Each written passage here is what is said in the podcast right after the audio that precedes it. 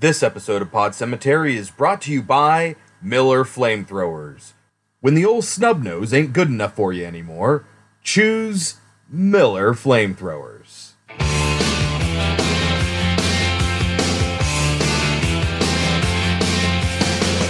the October with the steamboats, ancient goblins and wallows come at the grand light making a sound. The smell of death is all around, and at night when the cold wind blows, no one cares, nobody knows. Hello, my name is Chris. My name is Kelsey. And this is Pod Cemetery, where we dissect horror movies like the rotting corpses that they are. It's prom week on Pod Cemetery with 1986's Night of the Creeps and 2017's Tragedy Girls. But before we get to our first movie, Kelsey, how do we start the show? Trivial Pursuit Horror Edition. Give me what you got. You ready for a really incredibly, almost impossible question? You ask me like that, and I think you're being sarcastic. What liquid in 2002's Signs turns out to be instrumental in defeating the alien invaders? water, specifically tap water. I'm sorry, it's H2O. Shut up. Is that what it actually says? No. Okay. All right, Kelsey. I'll give you an easy one too. Okay. What 1982 film was credited to director Tobe Hooper and producer Steven Spielberg? Poltergeist. That is correct. Good job. The next one, also involving Steven Spielberg, not as easy. All right, Kelsey, our first movie up is Night of the Creeps from 1986, starring Jason Lively, Tom Atkins, who we'll talk about in a bit, and Steve Marshall. Written and directed by Fred Dekker, who we will also be talking about in a little bit. What is Night of the Creeps about? Sadly, it's not an actual prom.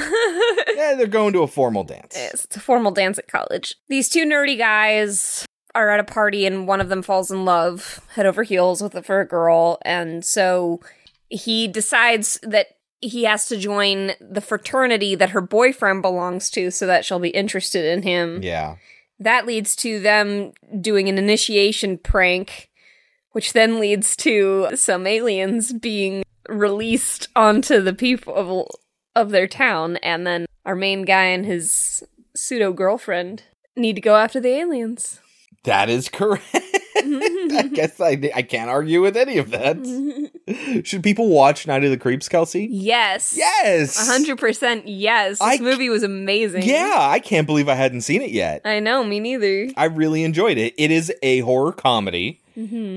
So be prepared. It's not totally serious. It's kind of ridiculous. It's totally ridiculous. Yeah. And it's not like the most incredible thing you've ever seen, but it was a lot of fun. It's so much fun. It's Yeah. just it's you know how much we love 80s and this is just so 80s. Yeah, last week we did a 1986 movie again, and the week before that it was 1985.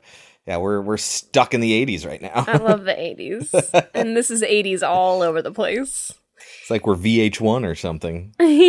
and it's just it's it's really funny and I really liked it. Good. All right. So you can take our advice or leave it, but when we get back, we will talk about 1986's Night of the Creeps. The night of the formal is finally here. Oh, I got good news and bad news, girl. The good news is your dates are here. What's the bad news? They're dead. Night of the creeps. They are a new breed of terror.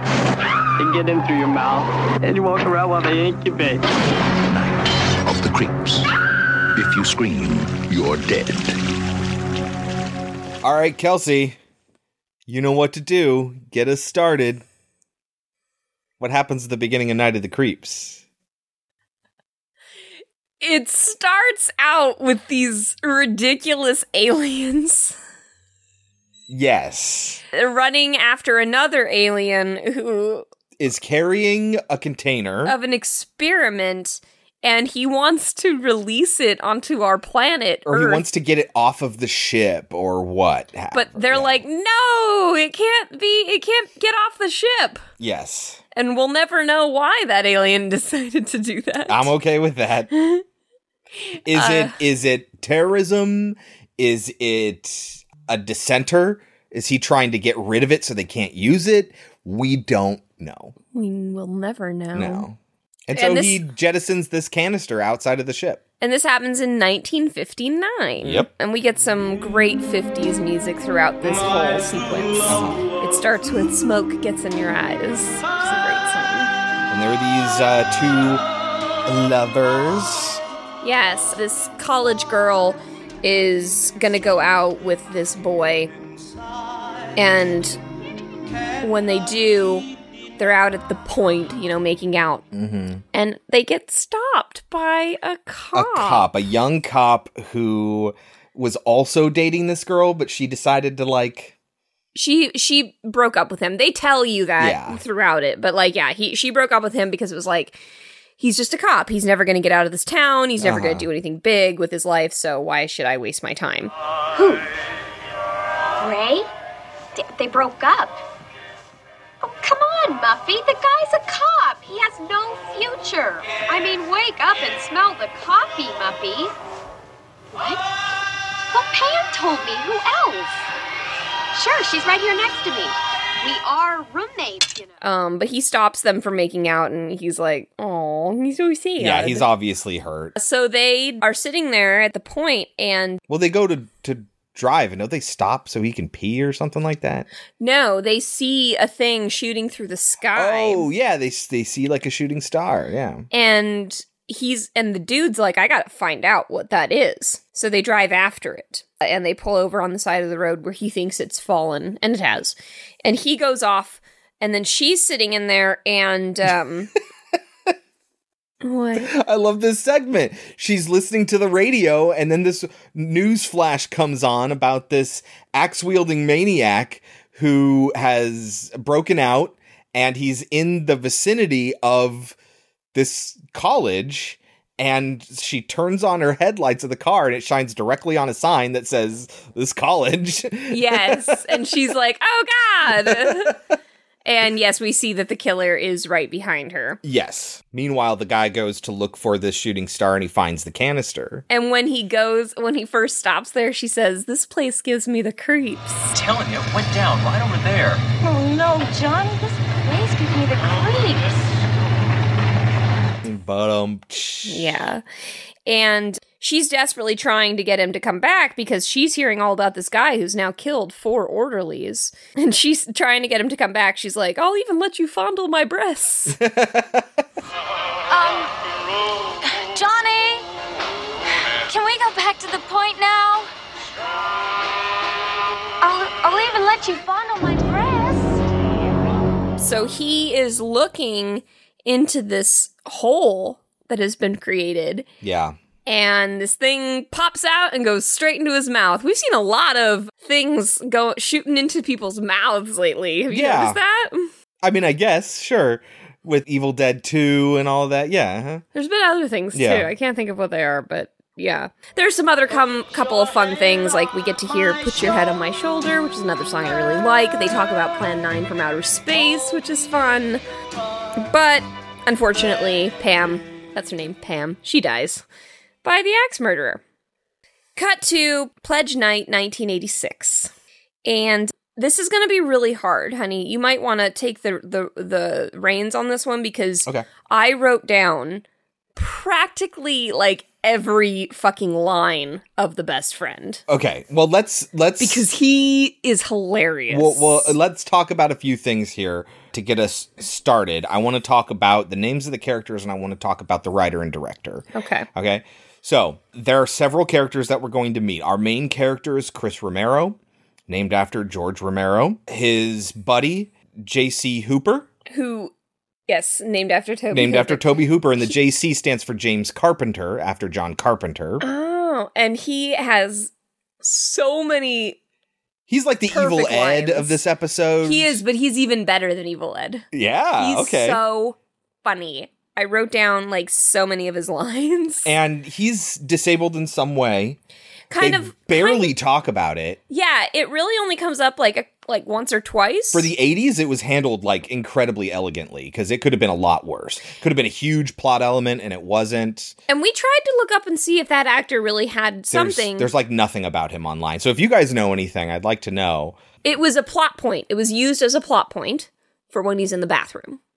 That's why he couldn't get away. Yeah, but like barely. It like wasn't like a big deal or anything like that. Yeah. It's played by Steve Marshall is JC. And Think Chris of- is Jason Lively. Think of the guy from Breaking Bad, but Yes. a lot less severe. Yeah.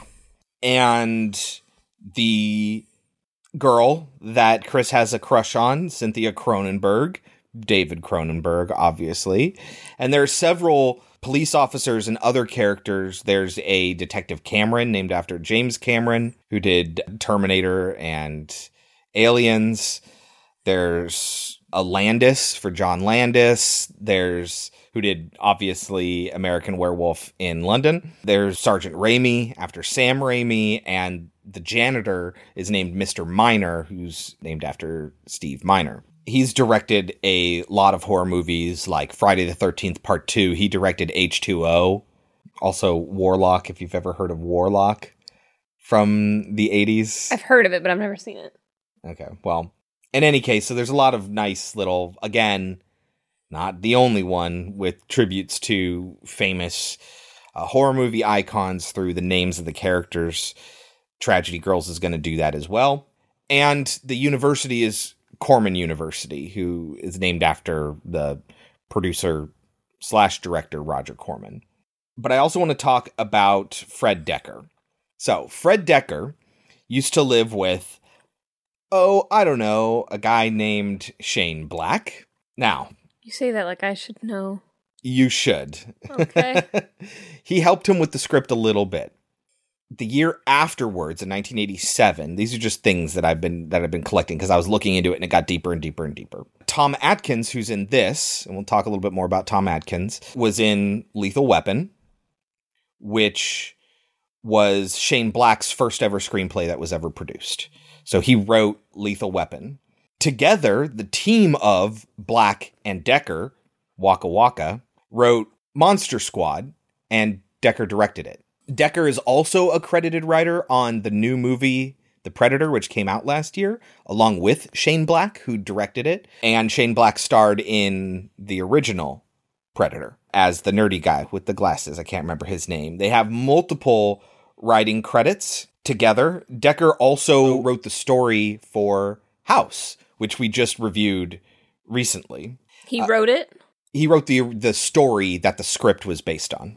Talking about Night of the Creeps, apparently he wrote it in one week. He says, quote, it's a 1950s sorority movie. I wanted to shoot it in black and white, have lots of Sam Cooke jazz playing. I took every B movie cliche you've ever seen nerds, wisecracking detectives, corny bit characters, and slimy monsters. I jammed them together and called it Night of the Creeps. And because Night of the Creeps was so successful, they were able to make Monster Squad ultimately. I can't believe that this is so successful that they were able to do another. Well, it didn't have a huge release, but it was successful as, in terms of budget versus returns. I just can't believe I've never heard of it. Right. He says, I had nothing to lose with Night of the Creeps, so I said, this script will only be for sale under the condition that I'm attached as director. And TriStar ended up taking him up on that offer because they're like, whatever, it's a low budget, limited release movie. Sure, you can direct it. So that's just a little bit of story of a little bit of background on Fred Dekker, who wrote this screenplay with a little help from Shane Black and directed it. So that's all I wanted to say, getting us started going into the story. So, Night of the Creeps. It's 27 years later, 1986. Is Pennywise gonna pop out? Waka waka. it's Pledge Week. And so, you know, everyone's out. All the fraternities and sororities are out getting new pledges and subjecting them to torturous schemes. This is where Chris sees Cynthia, Cynthia Cronenberg, and he is immediately like, love at first sight. I must be with this girl. But he's a nerd. He's a little bit of a goober. He has no self confidence. And JC, his buddy, is like, dude, if you're ever going to fall madly in love with her and be with her for the rest of your life, you're probably going to have to talk to her. Shit! She's going in the beta house. Oh, that bitch!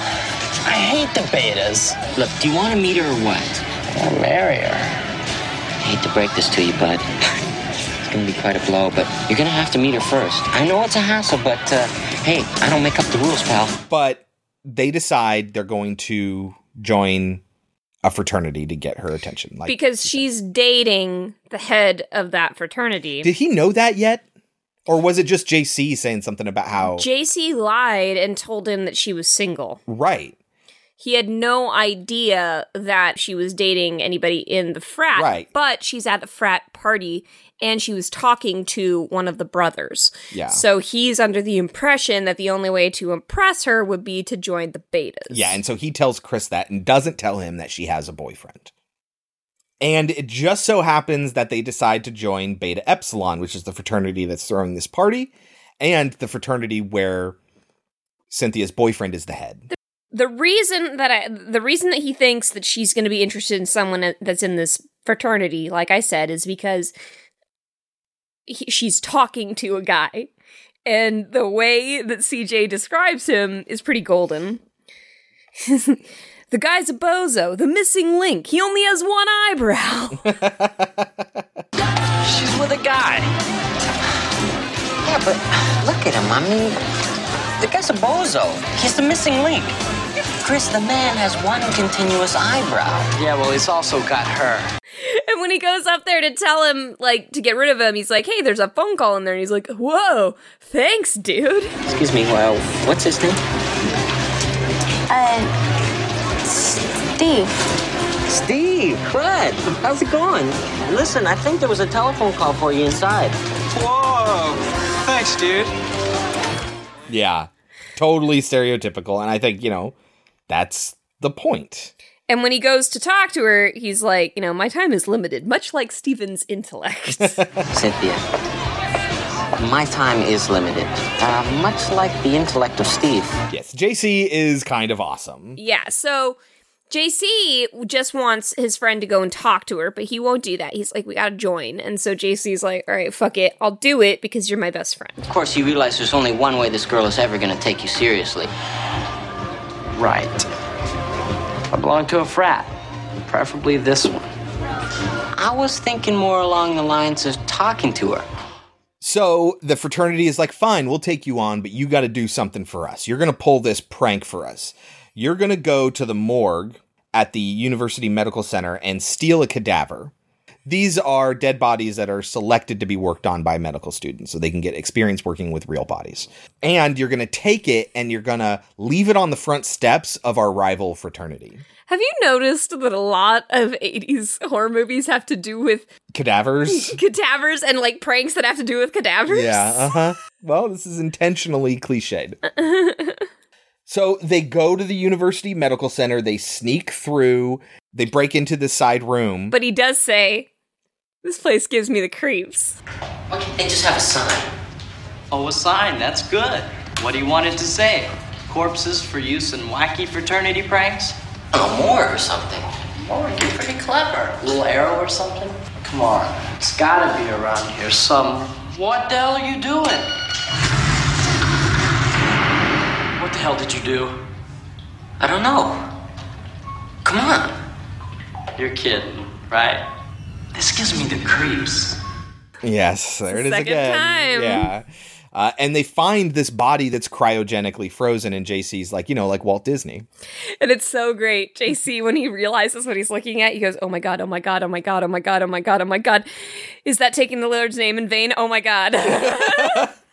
Chris tells him, I think it's reasonable in the circumstance. So they they accidentally, in their panic, they accidentally open no, up the not cryogenic accidentally. chamber. They tr- do it on purpose. Well, they press a button. Oh, because they want to take it. They need right? a corpse. Yeah, uh-huh, that's right. But they, I mean, they don't know that it's still alive. Is Right. the thing because it's been cryogenically frozen. This is the dude from the beginning of the movie who who gets that thing going into his mouth, and he's still alive, and that's what really creeps them out.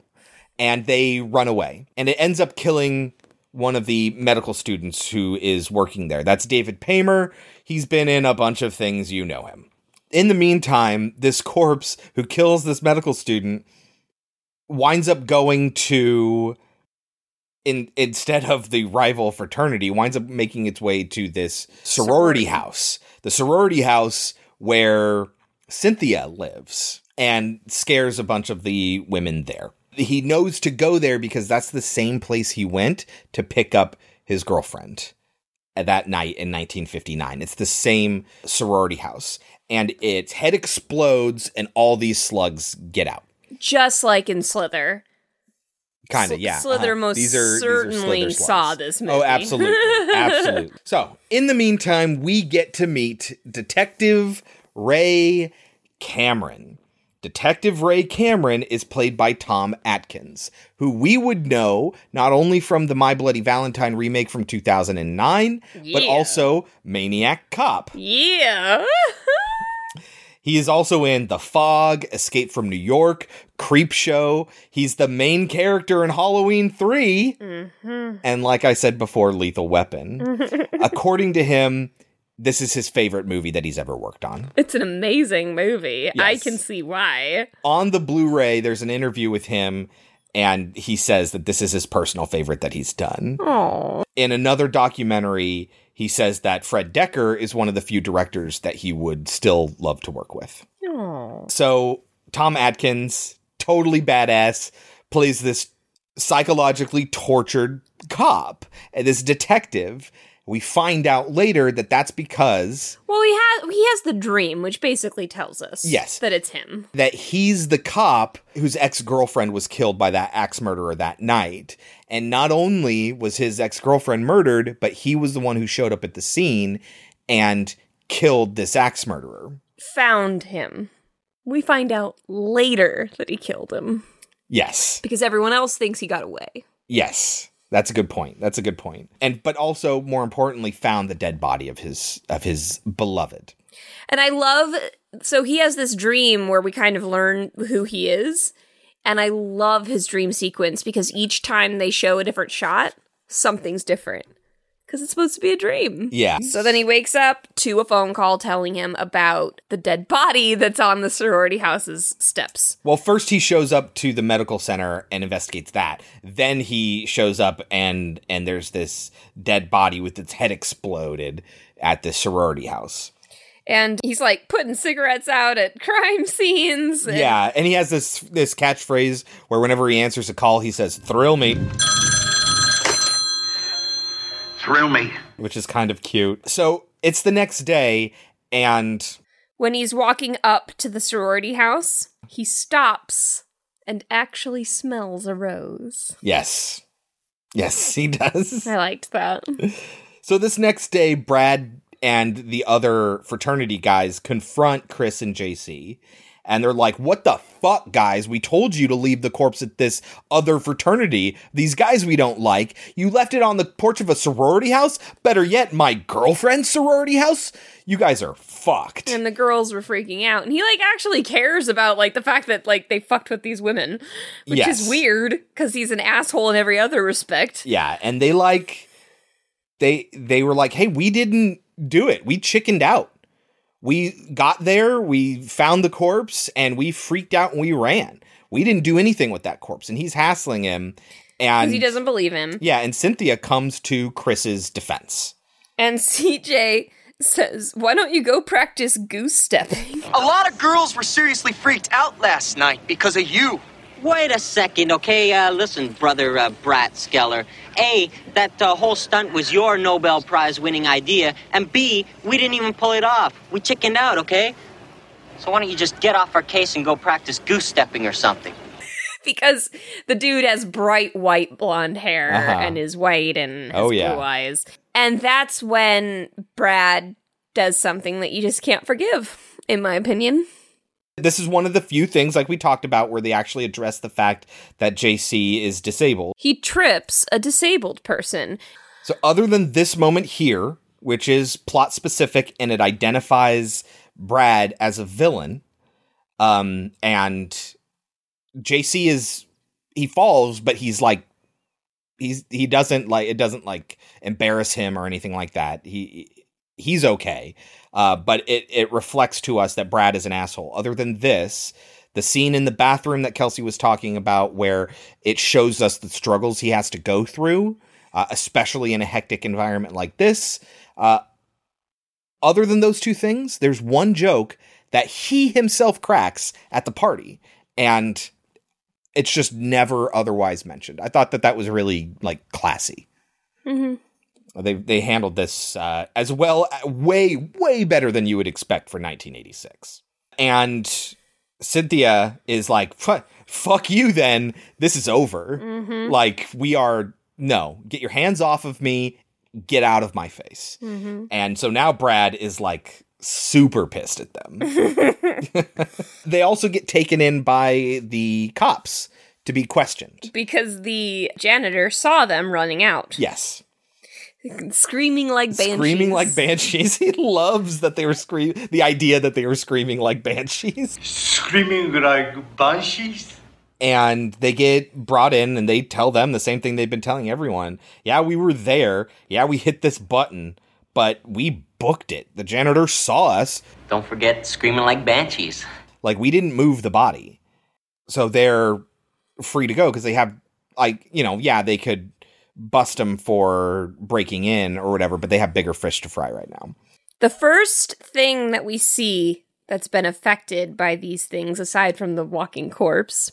So earlier in the film, they had like a, a fake out where the girl thinks there's somebody at the window, but in fact, it ends up being Gordon the cat. So then the next day, one of the sorority girls mentions, Don't tell whatever that girl's name is about the cat. So it sounds like Gordon died. Mm-hmm. But then she goes to the window and there's Gordon the cat. But it's no longer Gordon Yeah, the cat. it's the zombie version of Gordon the cat. yes. And at first I was super confused. I was like, why are there suddenly zombies?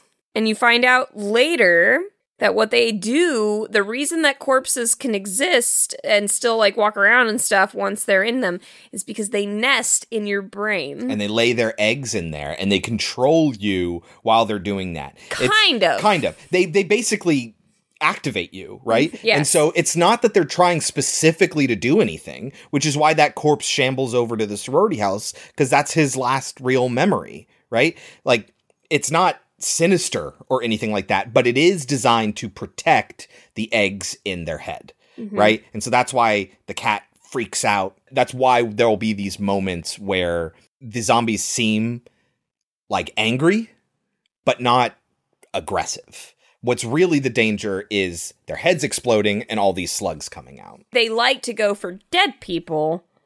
I don't know why. Guess because they're easier to get to or something? I guess. Yeah. And so Less of a threat. also the medical student who was killed by the first zombie. Uh, he sits up and attacks the janitor who screams like a banshee. Screaming like banshees. Cynthia, having seen the cat thing, is like, these are zombies, right? So she saw the first zombie, she saw the cat thing. She's like, these are zombies. Promise you won't laugh, right? You know, that whole thing. And they are, they're, they don't believe her. Yeah, she's like, I thought you would understand. Yes. So JC kind of leaves them alone to to talk, but that's when they're attacked by the janitor whose head explodes and there are all these slugs that come out. Chris gets Cynthia back home where they run into the detective. And he's heard them talking about the whole situation and the zombies and all of that. The detective takes Chris back to his house to talk to him about it. And this is where he tells the story of the night he found his ex girlfriend killed by the axe wielding maniac. So when he found the girlfriend, he hunted down this axe murderer and killed him and then buried the body at the sorority house. And he did it without telling anybody that he did it. While he's there, he answers the phone and he says, Thrill me. Thrill me. He gets a call that says that the house mother has been killed by the axe wielding maniac that nobody knows is dead. Yeah, earlier in the film when he's talking to some people, he's like, "Hey, what's that supposed to be?" It's supposed to be the den mother's house, and you don't get why he's so curious about this place. And then you find out that's where he buried Yes. the guy, and Yeah. that guy has come back and has now killed the den mother. Right. So they're trying to take this guy out, and he's not going down until Detective Cameron takes it upon himself. He's like, you know, I killed you before, I'm going to kill you again. And he shoots him in the head, and the head explodes, and more slugs come out. Not now it's good. just tons and tons of slugs. Not good, but now they know what the problem is. Yes. So there's going to be a dance. Chris is going to take Cynthia to the dance. Before he he he does that, he finds a tape recorder Oh yeah, we haven't said what happened. that has a message from JC. So that night, while they were dealing with the axe wielding maniac, and JC left them alone, he goes to the bathroom where he gets attacked by these slugs. And it's really sad. Yeah. Because he's like your favorite character. Mm-hmm. and you have to watch him crawl because he can't walk and they're slithering around and i don't think at that point he really understands like what they're gonna do But he records this message after this happens.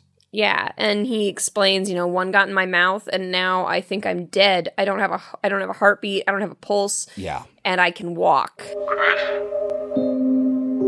there's one inside me. Got in through my mouth. I can feel it. It's in my brain. Have a pulse or a heartbeat. think I'm dead. I killed one. I, I lit a match to it. I think fire will kill them. I've gone to the furnace room the basement if I don't come back. He will kill them. I walked, Chris. All by myself, I walked. I love you. Good luck with Cynthia.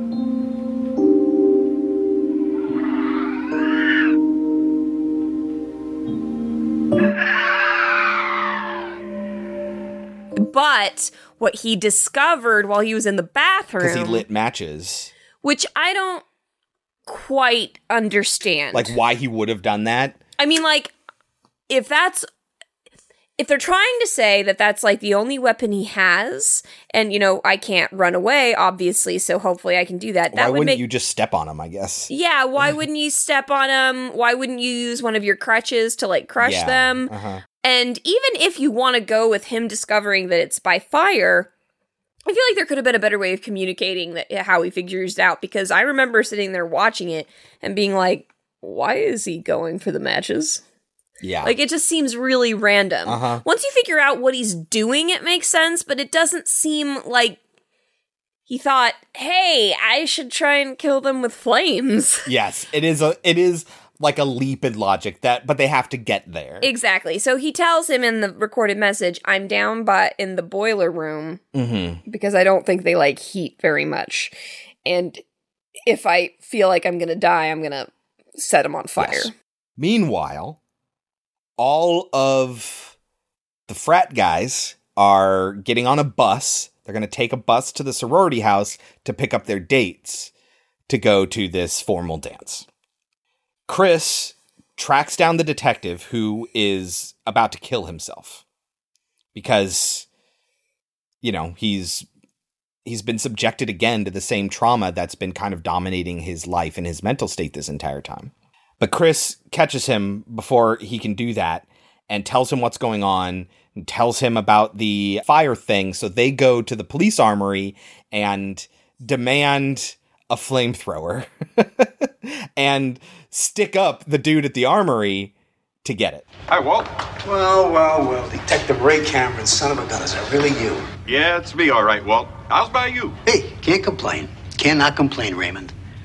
So, what can I do you for? Well, the thing is, uh, Walter, what I need is. I need your basic flamethrower. Flamethrower? Flamethrower? Yeah. Flamethrower? Jesus. What's the matter? The old snub nose ain't good enough for you anymore? Uh, I know, I know. Just break out the old heavy artillery, will you, Walt? Slingshot, one BB gun, and one flamethrower. There you go.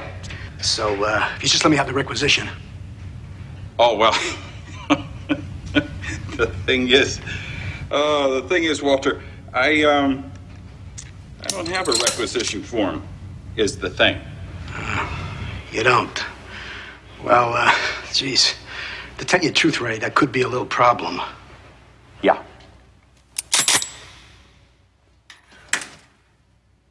There could be a little problem. They go to the sorority house, which is the last known location of all these slugs. And Brad, who has been possessed at this point, shows up at the front door and everyone's like, Cynthia, Brad's here. And Cynthia officially breaks it off with Brad at this point, even though he's already dead. He is a zombie. And so they they show up, they kill Brad, and they burn all the slugs that are coming out of his head, like immediately. So the combination is shoot him in the head, flamethrower, right as the slugs are coming out, so they all catch fire. So you're getting them all in the same place. Why you wouldn't just flamethrower to the face? I don't know. Yeah. It's not as exciting that way, I guess. Yeah. So the bus gets into a crash and kills everyone on board, and they all get infected with slugs. The detective goes into the house to get everyone out. Meanwhile, Cynthia straps the flamethrower onto her back, and Chris has the shotgun, and they're so dressed in their formal outfits, and it is fucking awesome. Pretty sure I know what we're going to be for Halloween this year. It was so cool. Yeah. I loved it. It was a great visual. So they're outside fighting off all the fraternity zombies and they're they're teaming up to combo to take down all these fraternity zombies. Apparently there wasn't quite enough action in it for the producers and they went back and they refilmed that scene where they go into the tool shed and then the tool shed gets attacked which I mean Chris is kind of mean to Cynthia there where he's like, "Oh, great idea" when they start breaking down the tool shed or whatever. Real good plan. Yeah. And I love that he said real good because when I was in high school, I was in a play about some hicks and I said real good all the time. so that made me happy. just your little personal thing. Yes. uh, so detectives inside and they're outside. So they take out all of the fraternity and they see that the slugs are going into the basement. Where Cynthia explains, "Oh my god, one of our sorority house members has been keeping brains down there for her class. She was going to keep them there over the weekend." They mentioned it earlier. Yeah, it's fine. Just keep them in the basement where it's cool and all that. So they're like, shit, these slugs are going to lay their eggs in these brains. Uh, and then there's just going to be tons of them. So we have to take them out first. So they go there and they see all of these slugs. It's too late.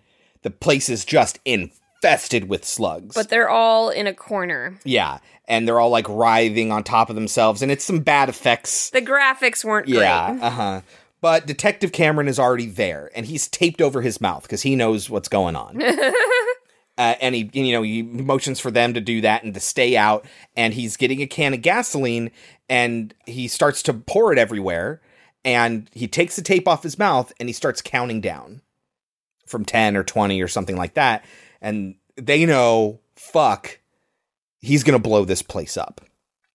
And so they go running through and they need to get more people out of the sorority and get out, get out, get out as he is uh, counting down.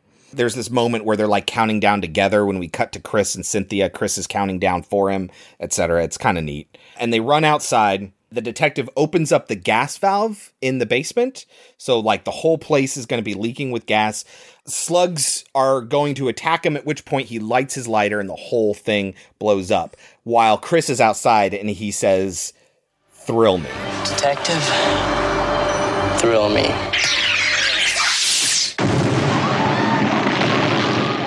And then explosion. Mm-hmm. But The there's house a is on fire. problem with that plan. What is that? They can take over dead bodies. And they do. Well, I mean, they think they're taking out the slugs this way. Mhm. So they don't they just don't know that they're not getting all the slugs. They got the the hive of slugs. Mhm. You know. They kiss, the house is burning down. They show us the rose. Yes. But it's not over because As all these cops are swarming the area and fire department and all of that, out comes Detective Cameron, who didn't keep the tape over his mouth. He's now a walking, shambling corpse, and he's smoking a cigarette, and then he falls over. And then And his head comes- explodes, and all new slugs come out, and they head towards the cemetery. But then we get a shot. Oh, it's awesome. So then there are searchlights in the sky, and we get a shot of the skyline, and a fucking UFO shows up. They're back for their experiment. Yes, and they're going to yeah retrieve all these all these slugs is the general idea, and maybe there's going to be a sequel. Who knows? There was a sequel. Zombie Town, Mm-hmm. but it's not like a real sequel. Oh. Yeah, it's a it's an unofficial sequel. Mm. So that's the end of the movie. Lightning round, Kelsey. Oh, so many things. I actually only have a couple. I wrote down I wrote down starting to get bummed I didn't buy it cuz I rented it. I'm, I'm I was kind of bummed that I didn't because it was like $4 to rent and like $10 to buy. And I think I'll watch it at least two more times in my life. I should have bought it. you should have. Who was the requisitions officer, Kelsey? The one that they stick up to get the flamethrower. Oh, it was the guy from Gremlins. Dick Miller, yeah, who recently passed away. Uh, we were talking about him a lot a couple months ago. He was in Mhm. um, several different movies that we were watching. I was so excited when he came on the screen. Yeah. I'm gonna refrain from saying all of the lines of Yeah. JC's. It'll take forever to find. He's so great. But like there's this whole conversation they're having when we first are introduced to them. mm-hmm. And he says, like, you know, when you're depressed, I'm depressed. JC, do me a favor. Anything, dude. You got it. No. Don't try and cheer me up. Look, Chris, when you're depressed, I'm depressed. And I like being depressed. It's, well, you know, Depressing? depressing, yeah. So do me a favor, okay, bud? Cut out this being depressed shit. He's so cute. Like they're Yeah. best friends. That's why I wrote down when when he dies, it is and he leaves that message, it is genuinely heartbreaking. hmm The aliens, I wrote down that I believe they were little people actors and it just looked like little people in gingerbread costumes. Like gingerbread man costumes. hmm because they're just like that kind of body shape to the outfits that they're wearing with big round heads, almost like, I mean, Bobby, almost like Gingerdead Man. Mm-hmm. This whole movie is just 80s glory. There's so like I just I love the outfits. I love the hair. I love the Valley Girl talk from all the Uh-huh. sororities. Yeah. Not once but twice we get a I'm so sure. Yeah. Well, I'm so sure. Don't everybody run to answer the door at once. Okay, one of Kelsey's favorite movies of all time is Valley Girl.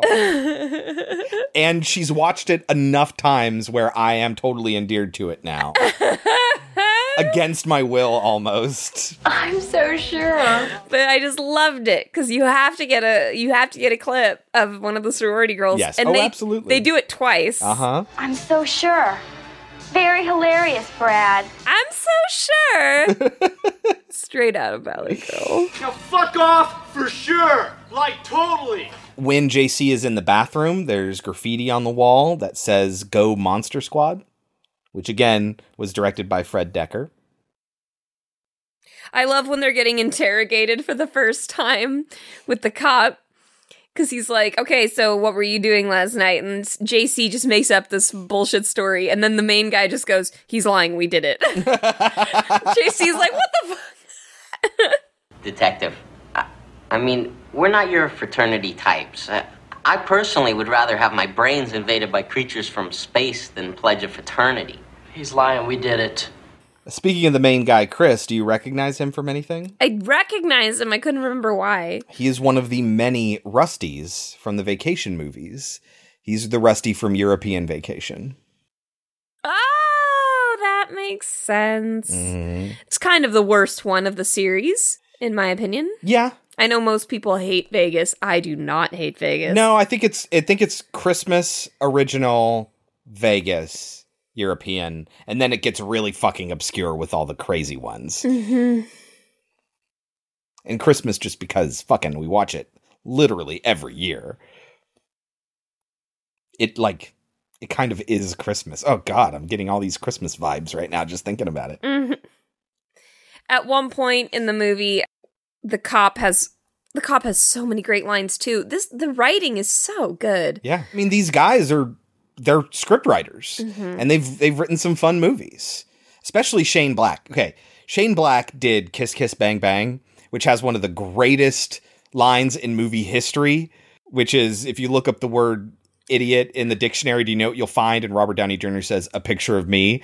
And Val Kilmer says, no, the definition of idiot, which you are. Look up idiot in the dictionary. You know what you'll find? A picture of me? No!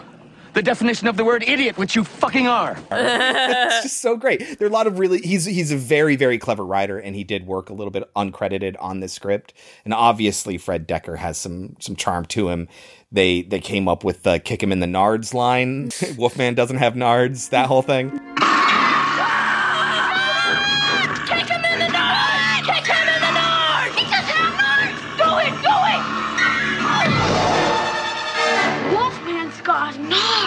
So they're clever guys and they're scriptwriters at heart. So I'm not surprised that this is actually a really clever movie. Well, like at one point he's just like, "What is this? A B movie?" And then somebody at some point says, "By yourself," and he goes, "No, with my shotgun." and he's just so good. He's just so funny. When they're getting on the bus, the frat guys, their conversation is hilarious. Oh yeah. that he's asking where Brad is, and he tells him he's going after his girlfriend. He's like, "Bogus man, he must be bummed. What a bitch!" and then like, "Let's go, bros. We're gonna get done, dudes." when did, when was done ever? I don't know. Speaking of the script writing. Yeah, and at one point, like I think Brett, I think it's the cop is gonna like kill a bunch of stuff, and he's like, "It's Miller time." So many good lines. I could go on and on. I love this movie. It is. I can't believe I never saw it, and I'm excited to watch it again. yes, absolutely. So what do you think it got on Rotten Tomatoes? Eighty six. 73 hmm. out of 15 reviews. Do you think that's overrated or underrated? Underrated. There are there is no Metacritic or Cinema Score. Yeah, definitely underrated, but what would you give it? I give it an eighty four. I was going to go full on 85. Okay. Yeah, no, it's it's a neat little un I don't want to call it unknown, but like it's not well known. It's this little gem that has just been existing without us having seen it before, which is so tragic.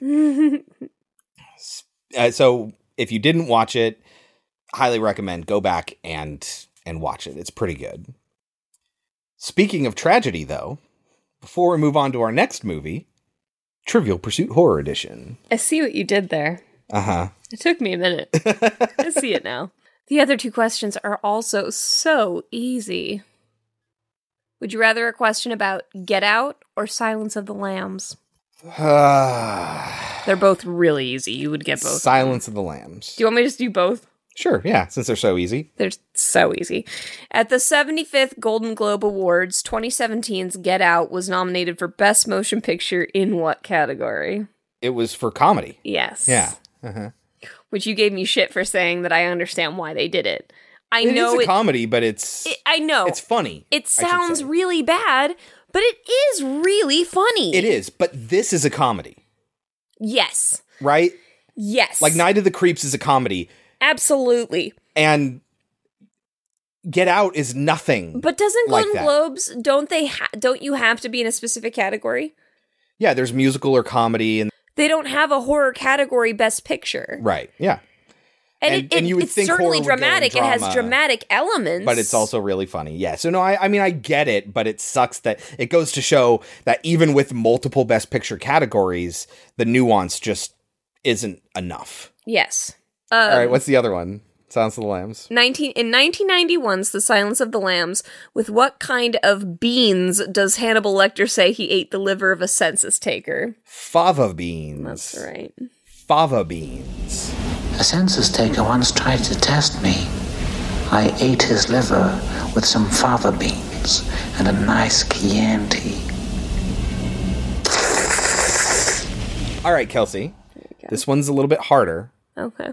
Also related to Steven Spielberg. Okay. I would not look down on you if you don't know the answer to this one. In Jaws, 1975. True story, also, by the way. What is the name of the ship that sunk during World War II, of which Quinn, sorry, of which Quint is a survivor? Oh shit. I've seen the movie I don't know how many times. Okay, well, I'll give you two hints. We've listened Yes. to It's Inside Jaws. speech- It's that famous speech that's Yeah. just so fucking good. Yeah. It starts with USS because it is Oh, a mili- thanks, babe. It is a military ship, uh, and it's named after a major city. It's not the USS Enterprise. No, it's not the USS Enterprise.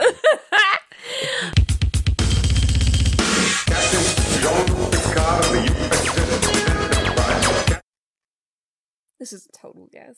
Is it the USS? I had a guess and it just flew out of my mind. Oh well. The USS Denver. no. What if I told you it was a city in Indiana? There's a there's a big car race that happens there. Talladega? No. Indy 500? Yes. What is Indy short for? Indianapolis? Yes, it is the USS Indianapolis. I would prefer it if it was the USS Enterprise. Captain Jean Luc Picard. USS Enterprise.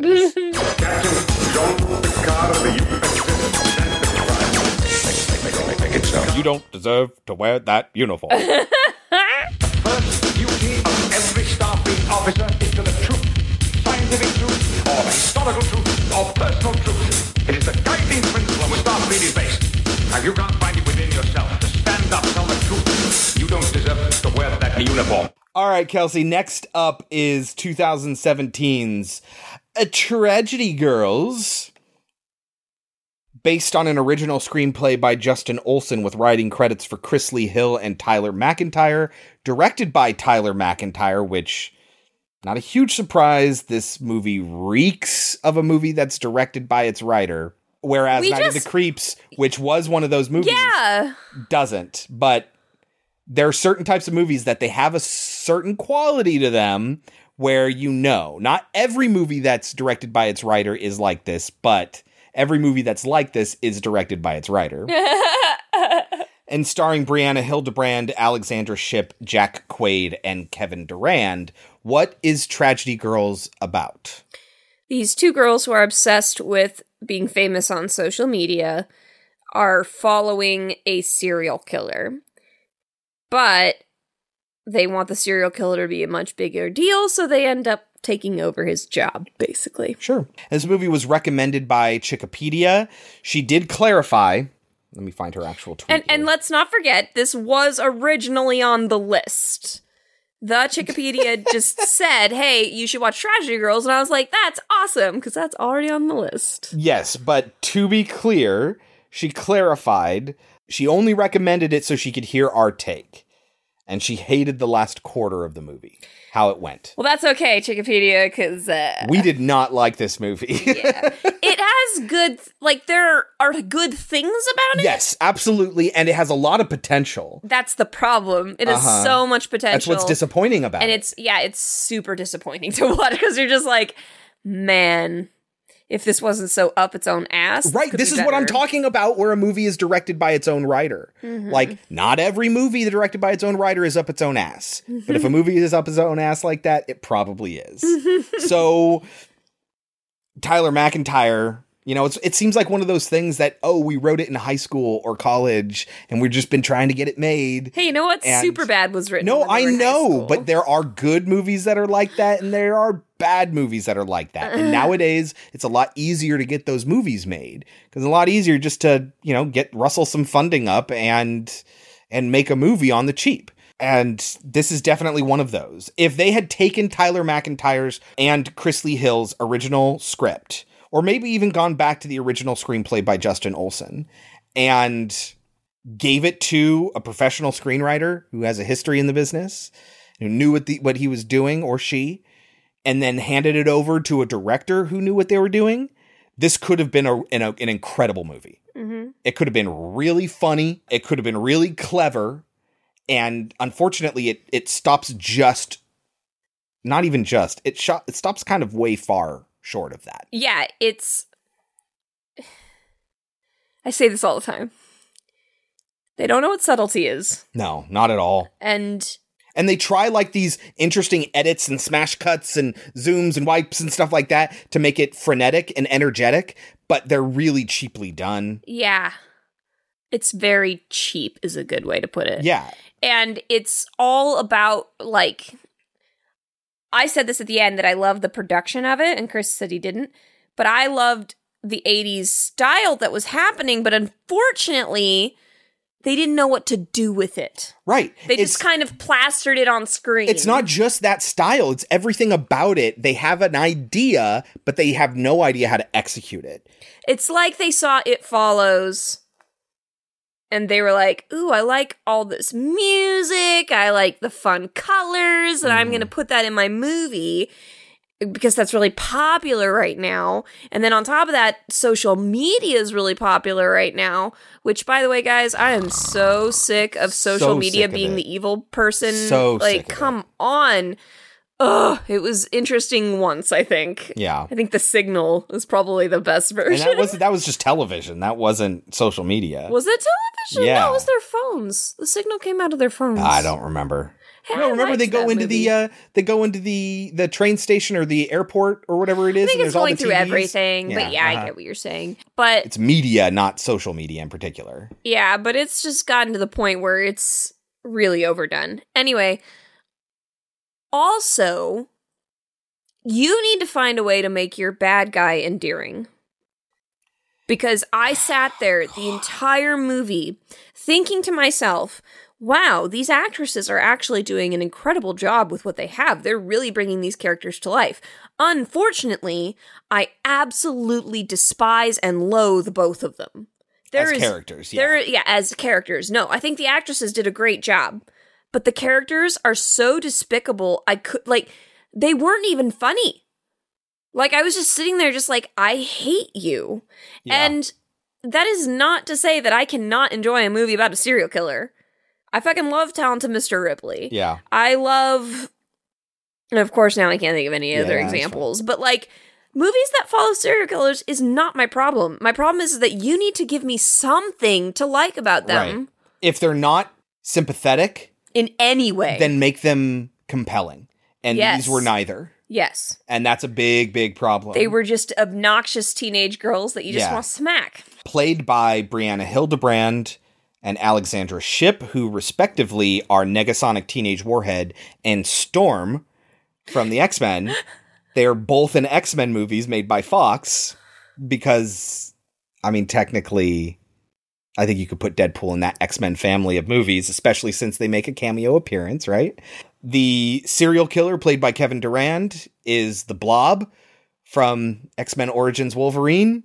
Is he really? Yes, uh huh. I don't remember that. And then, so that's like this whole like X-Men. connection. They did an interview for, I guess we got this covered, or at least it was discussed on on the on that website, where the two of them would love to do a Negasonic Teenage Warhead Storm crossover movie Mhm. because they they really enjoyed making this together. Um, they enjoyed working together like that, and they'd like to do it in the future. But then there's Jack Quaid, who is the son of Meg Ryan and Dennis Quaid, by the way. The dude she dates? The guy who's obsessed with her? Yeah. Yeah, uh-huh. Yeah, that's the son of Meg Ryan and Jack Quaid. He was he was in The Hunger Games, the first two Hunger Games movies. This character named Marvel and Josh Hutcherson has an uncredited role in. Yes. Oh, it was really that was a good. Like this is when you're like, "Oh my god, is this movie going to be fun?" exactly. Yeah. Unfortunately, I- it's not. It's not. Josh Hutcherson obviously played Peeta in the Hunger Games movies. I think you're supposed to like them. yeah. I think you're supposed to like them. It's, and, and it's supposed to be like ironic. they're just super annoying and obnoxious like to the point where I'm like, you're one of those kids that I would hate to have in my classroom. And it really bothered me because there are scenes inside of a classroom where you're supposed to think that the teacher is a bitch. Right. Kelsey's a teacher, guys. Don't make teachers be bitches. I don't care about that. Especially when it's like, oh, are you like are you disrupting class and in a manner that's disrespectful to somebody who's dead? Like, yeah, the teacher would chew them the fuck out. hmm So fuck these kids. And again, another reason why you just do not like them. But then, but then later, this movie obviously doesn't like fucking teachers because later they like make a joke that she's an alcoholic slut that Uh-huh. smokes cigarettes, and I'm like, yeah. no, no movie, you're you're seriously gonna slam on a profession where the where people like put their heart and souls into this because she yelled at them for being on their phones in class. Yeah. no movie. I am on the teacher side Right, here. Right. And And, I not was. I'm not even I'm a teacher. Exactly. Yeah. Uh huh. All right. Well, that's our non spoilery thoughts on the movie. You don't have to watch it. They also wear masks that are st- that are straight out of the purge. Yes. Like that was just a blatant ripoff. Like, Right. Uh, unless it's supposed to be an was it- homage. was it the Purge 2 or Purge 3 where they get those masks? It's, yeah, it's. well, they wear masks in every very- one, but the- like there the is neon glowy yes, one? There is Yeah, one that uh-huh. specifically does have neon glowing X's and stuff for Uh-huh. faces, and they just took that. Yeah. like maybe it's supposed to be an homage, but like it doesn't feel like one. Right. Yeah. And we also And come then they make kids. an homage to Carrie, which oh, oh, there's there's I- a couple. There's a couple. There's a couple. Oh. We'll get into all the homages that it does. Just because you're making a horror movie about prom night does not mean it needs to be like Carrie. Prom night did their own thing. Yeah, uh-huh. Uh but the other thing is that you come into these characters, you're introduced to them and they're already nuts. So we don't know how they got that way, why they're that way. Well, they tell us. Well, they tell us a part of it. Yeah, you know, we get a little bit of a background, but by that point I already hate them. Yeah. And then the background we're given is like, "Oh, you are fucking awful." Yep. like so anyway you don't need to watch the movie you can just hear us talk about it some more we'll get into the specifics if you're curious about what happened i won't say that i'm glad i watched it i'm not upset i watched it but I'm fine with having seen it, but I wouldn't recommend it. right exactly so you can take our advice or leave it and when we get back we will talk about 2017's tragedy girls Sometimes I just feel like nothing I do matters. Like I'm not special. We only got one retweet today from your mom. Sad. We were just wondering if maybe you could give our blog a shout out. A shout out from me would be a little off brand. I have 15,000 followers. You know what that means? A community like this? More to the left. His heart's more to the left. You're just hitting bone, dude. I'm trying. Mr. High is trending. I really hope nothing bad happened to him.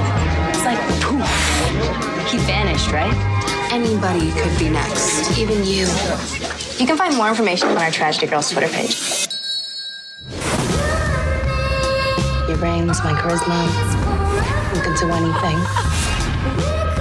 Quick soundbite from the Tragedy oh, Girls. I can't even with this right now. Are you afraid that the killer will target you because of your infamous blog? We will not take any more shit from this serial killer. I'm so scared right now. Look amazing. Jeez. Michaela? Shit. Damn it, okay. I'm sorry. Stay in character.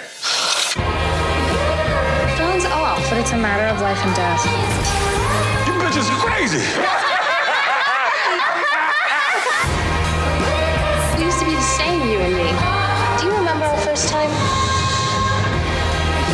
I just want to know what's next for the Tragedy Girls. What happened there? Nothing. Is that blood? Heavy flow day.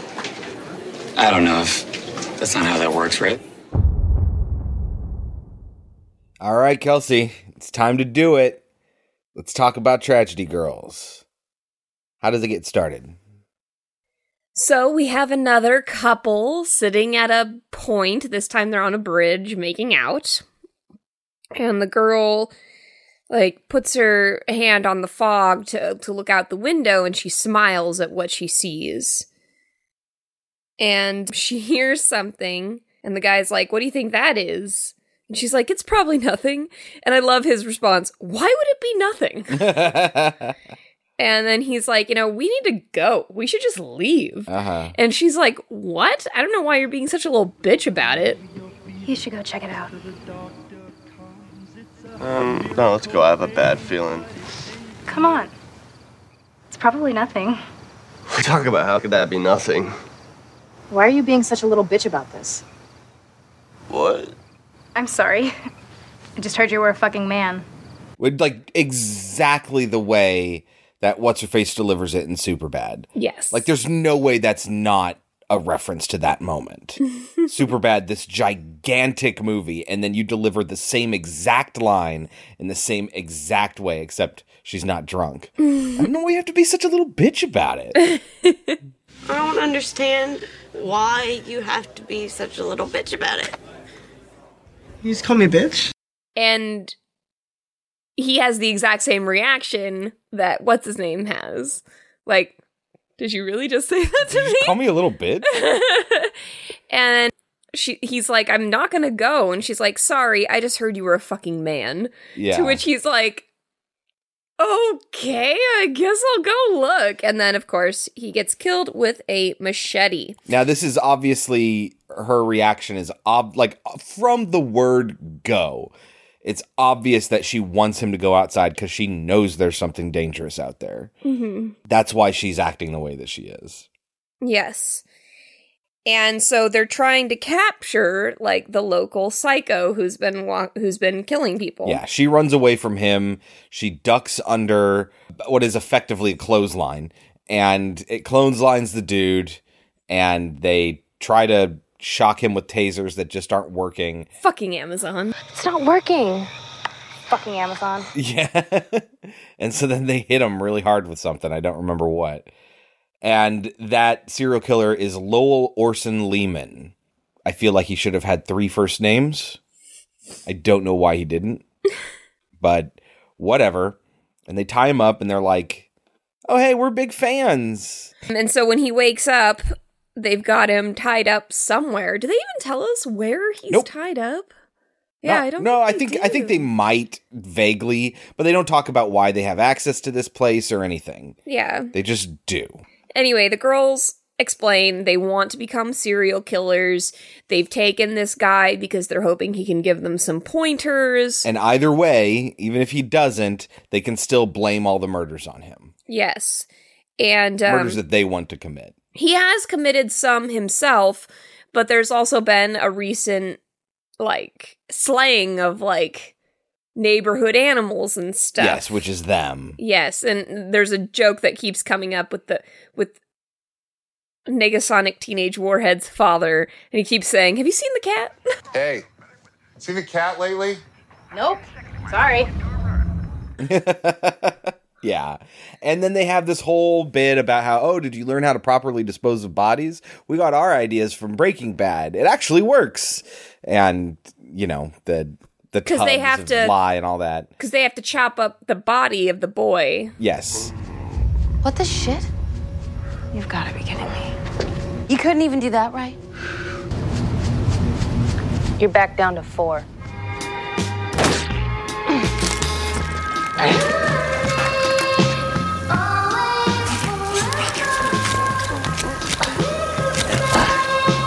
you ever do this? The whole industrial lie about the body thing? We stole it from Breaking Bad, but it totally works. Yeah, it took a lot of stray cats and dogs to get this mixture down. Who, after this, is presumed to have run away because the cops are unwilling to say that the serial killer has made it to their town and freak everybody out. And they have a guy who, like, edits all of their videos for them. And he is just head over heels in love with Negasonic Teenage Warhead. Yes, so let's get some names in here. Sadie is Negasonic Teenage Warhead. Michaela is Storm. I remember her name because she always says MK. Yes. So I always remember Michaela, but I feel like she never calls her Sadie. And Jordan is Baby Quaid. Baby Quaid. Quaid! Watto. Wait. Wait. Quado. Kuato. Nurk 2. Nick 2. Barada. Klaatu Barada. Something completely different. Klaatu, Barada, mm, necktie, nectar, nickel. Noodle. It's an N word. It's definitely an N word. It's definitely an N word. Klaatu, Barada, uh, Anyway, So so they like Kelsey said, Jordan edits the videos for them and Is in that's love with because Sadie. yeah, and is in love with Sadie. That's because they have a blog all about serial killers called The Tragedy Girls, hence the name of the movie. And it's just them taking selfie videos talking about serial killers. yes. Which cool. Awesome. Good for them. But so Sadie kind of likes Jordan. Kind of. They Yeah. have they have a connection like they love like horror movies. Like he gives her back Well, but she's embarrassed about it. which is the most oh god. What Look, I've it? never seen Martyrs, but I know what it's about and I don't get why everyone seems to think it's the most incredible thing in the mo- in the world. Or maybe you should watch it before you I guess I don't enjoy torture porn. Yeah. Anyway, But she's em- she's embarrassed because I think she's still heavily influenced by Michaela. Like between the two of them, it seems to me that and I know this is kind of like trying this is kind of as far as they set anything up. If anyone has any reason to be upset at the other person, it's Sadie, not Michaela. But Michaela ends up being the one that gets pissed off at Sadie. And yes, they're setting up the fact that Michaela's the more fucked up one. she's the crazier one. Yeah. Even though actually in reality Sadie is supposedly the one who started all of this. Yes. But Michaela is the more unstable one. Let's put it that way. Unstable. Right. Lowell tries to convince Michaela that, you know, Sadie isn't like her and that Michaela is is like him, but Sadie isn't. Sadie's doing it for the celebrity, for the likes and all of that stuff. She's not actually committed to the cause. At which point Michaela says, "Whatever, Hannibal." She's not like you. Whatever, Hannibal. She makes little plans.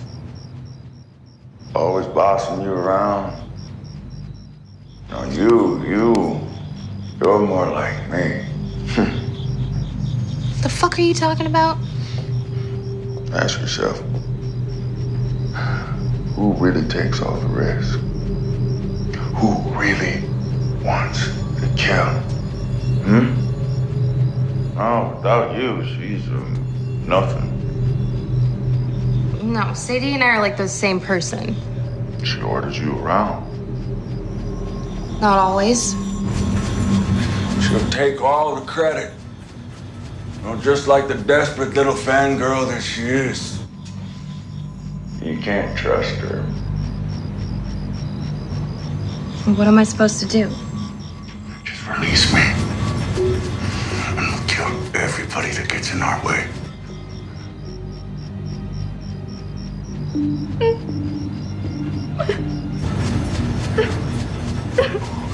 It's okay. Just, just open the door, Mikhail. Okay.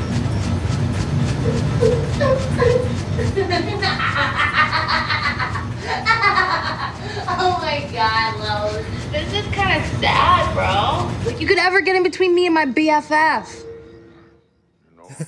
so there's a few references like that throughout the movie. I'll get into them a little bit later. so then we meet Toby, Toby, the best part of the movie. Josh Hutcherson, who Yes. Michaela is in love with, which is interesting because I thought that it was going to be that Michaela had a crush on Sadie. Right. I thought that's why. I'm kind of glad that's not where it went. yeah, me too. But like, I thought that's where it was going to go because I thought that Michaela was jealous of Jordan. But then later, it, it almost seems like Sadie is also jealous of Toby. So basically, what it just seems like is they're best friends, and any guy who gets in the way is a problem. Yes, but Toby is like so. Jordan's earnest and he's nice. Toby is a total fucking dipshit. He's also a social media god, and he has surpassed them in follows. And so they decide now that we're doing this and we've caught the serial killer and we're going to start committing these murders on the reg, Toby is the first to go. And Michaela's like, that fucking sucks, but okay. She's really she they used to date Yes. and she's just really turned on by him basically. Yes. Uh, Which so is they- totally understandable. Josh Hutcherson is a cute guy. It's a And he's shame. just- it's a shame he's as short as he is. the whole thing is just him sitting on his motorcycle that he got a really good deal on. And and just saying vaguely profound things that aren't really profound. Hey. What's up? Hi, Tobes. Hey, KK. How are you doing? I'm good. Yeah, I'm good. I'm just, I'm like really upset about Craig and everything, but It's good. You need to be open right now to experience everything. I'm so open. As scary as it may be, you can't be afraid to ride that wave. I'm gonna Ride it. No matter how terrifying it is. Embrace it, okay? I'm gonna embrace it so hard. And all the girls fucking love him because he's so deep. so he's riding on his motorcycle and they run him off the road, but it doesn't kill him. And Sadie is trying to stab him to death and can't do it because she can't break through his breastplate. But before that, at one point he's like trying to call out for somebody or he needs help. And Michaela is the fourth girl that he says. Oh, And she gets really upset. She's like, I was Well, number four. she was she's breathing into the phone Oh. is what it is and he doesn't know who it is and he names off four girls before he gets to Michaela and No, she's, she's pissed the off fourth at that. one. It's yeah, three exactly. before Yeah. Yeah. Hello? Hello? Who is this? Angela? Tatum? Michelle? Michaela? I was number four. So they run him off the road. Sadie tries to stab him and and it just keeps failing cuz she can't break through his breastplate. Somebody drives up and Sadie goes and distracts him while Michaela actually kills Toby and Toby's like if I'm going to be murdered I'm glad it's you or something like that. And then they make out. yes. And it's like moments like this That are I'm like this movie's good. yes. I like this. This is fun. But there's not enough of it. There's not nearly, and they kill off like the main source of this, like the first thing they do. Sadie shows up. She's like, MK, what the fuck? Because she's making out with this dead guy. Yes, because he's already dead by the time she finishes making out with him. All right, so uh, and then the next day, the cops show up and they're just talking about how you need to be safe when you're driving. And they're like, they're withholding the fact that the guy was stabbed multiple yeah, they call it an accident, and they they're like, wait a minute, uh, what what about all the stab wounds allegedly or whatever it is that they say? I'm not a CSI person, but it looked like he was murdered. Murdered? The coroner's report said it was an accident. So devastating. But wasn't there evidence that he was stabbed multiple times?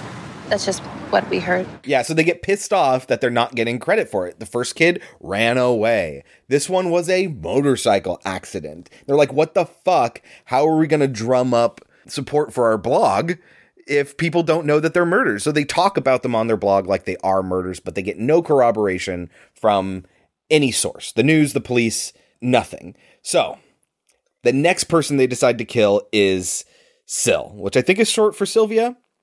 The reason they want to kill her is because so Michaela and Sadie are Cheerleaders for some fucking reason. yeah, that doesn't make any sense. They're sense. also on the prom planning committee for some fucking Well, reason. because I think they're obsessed with just being popular. yeah.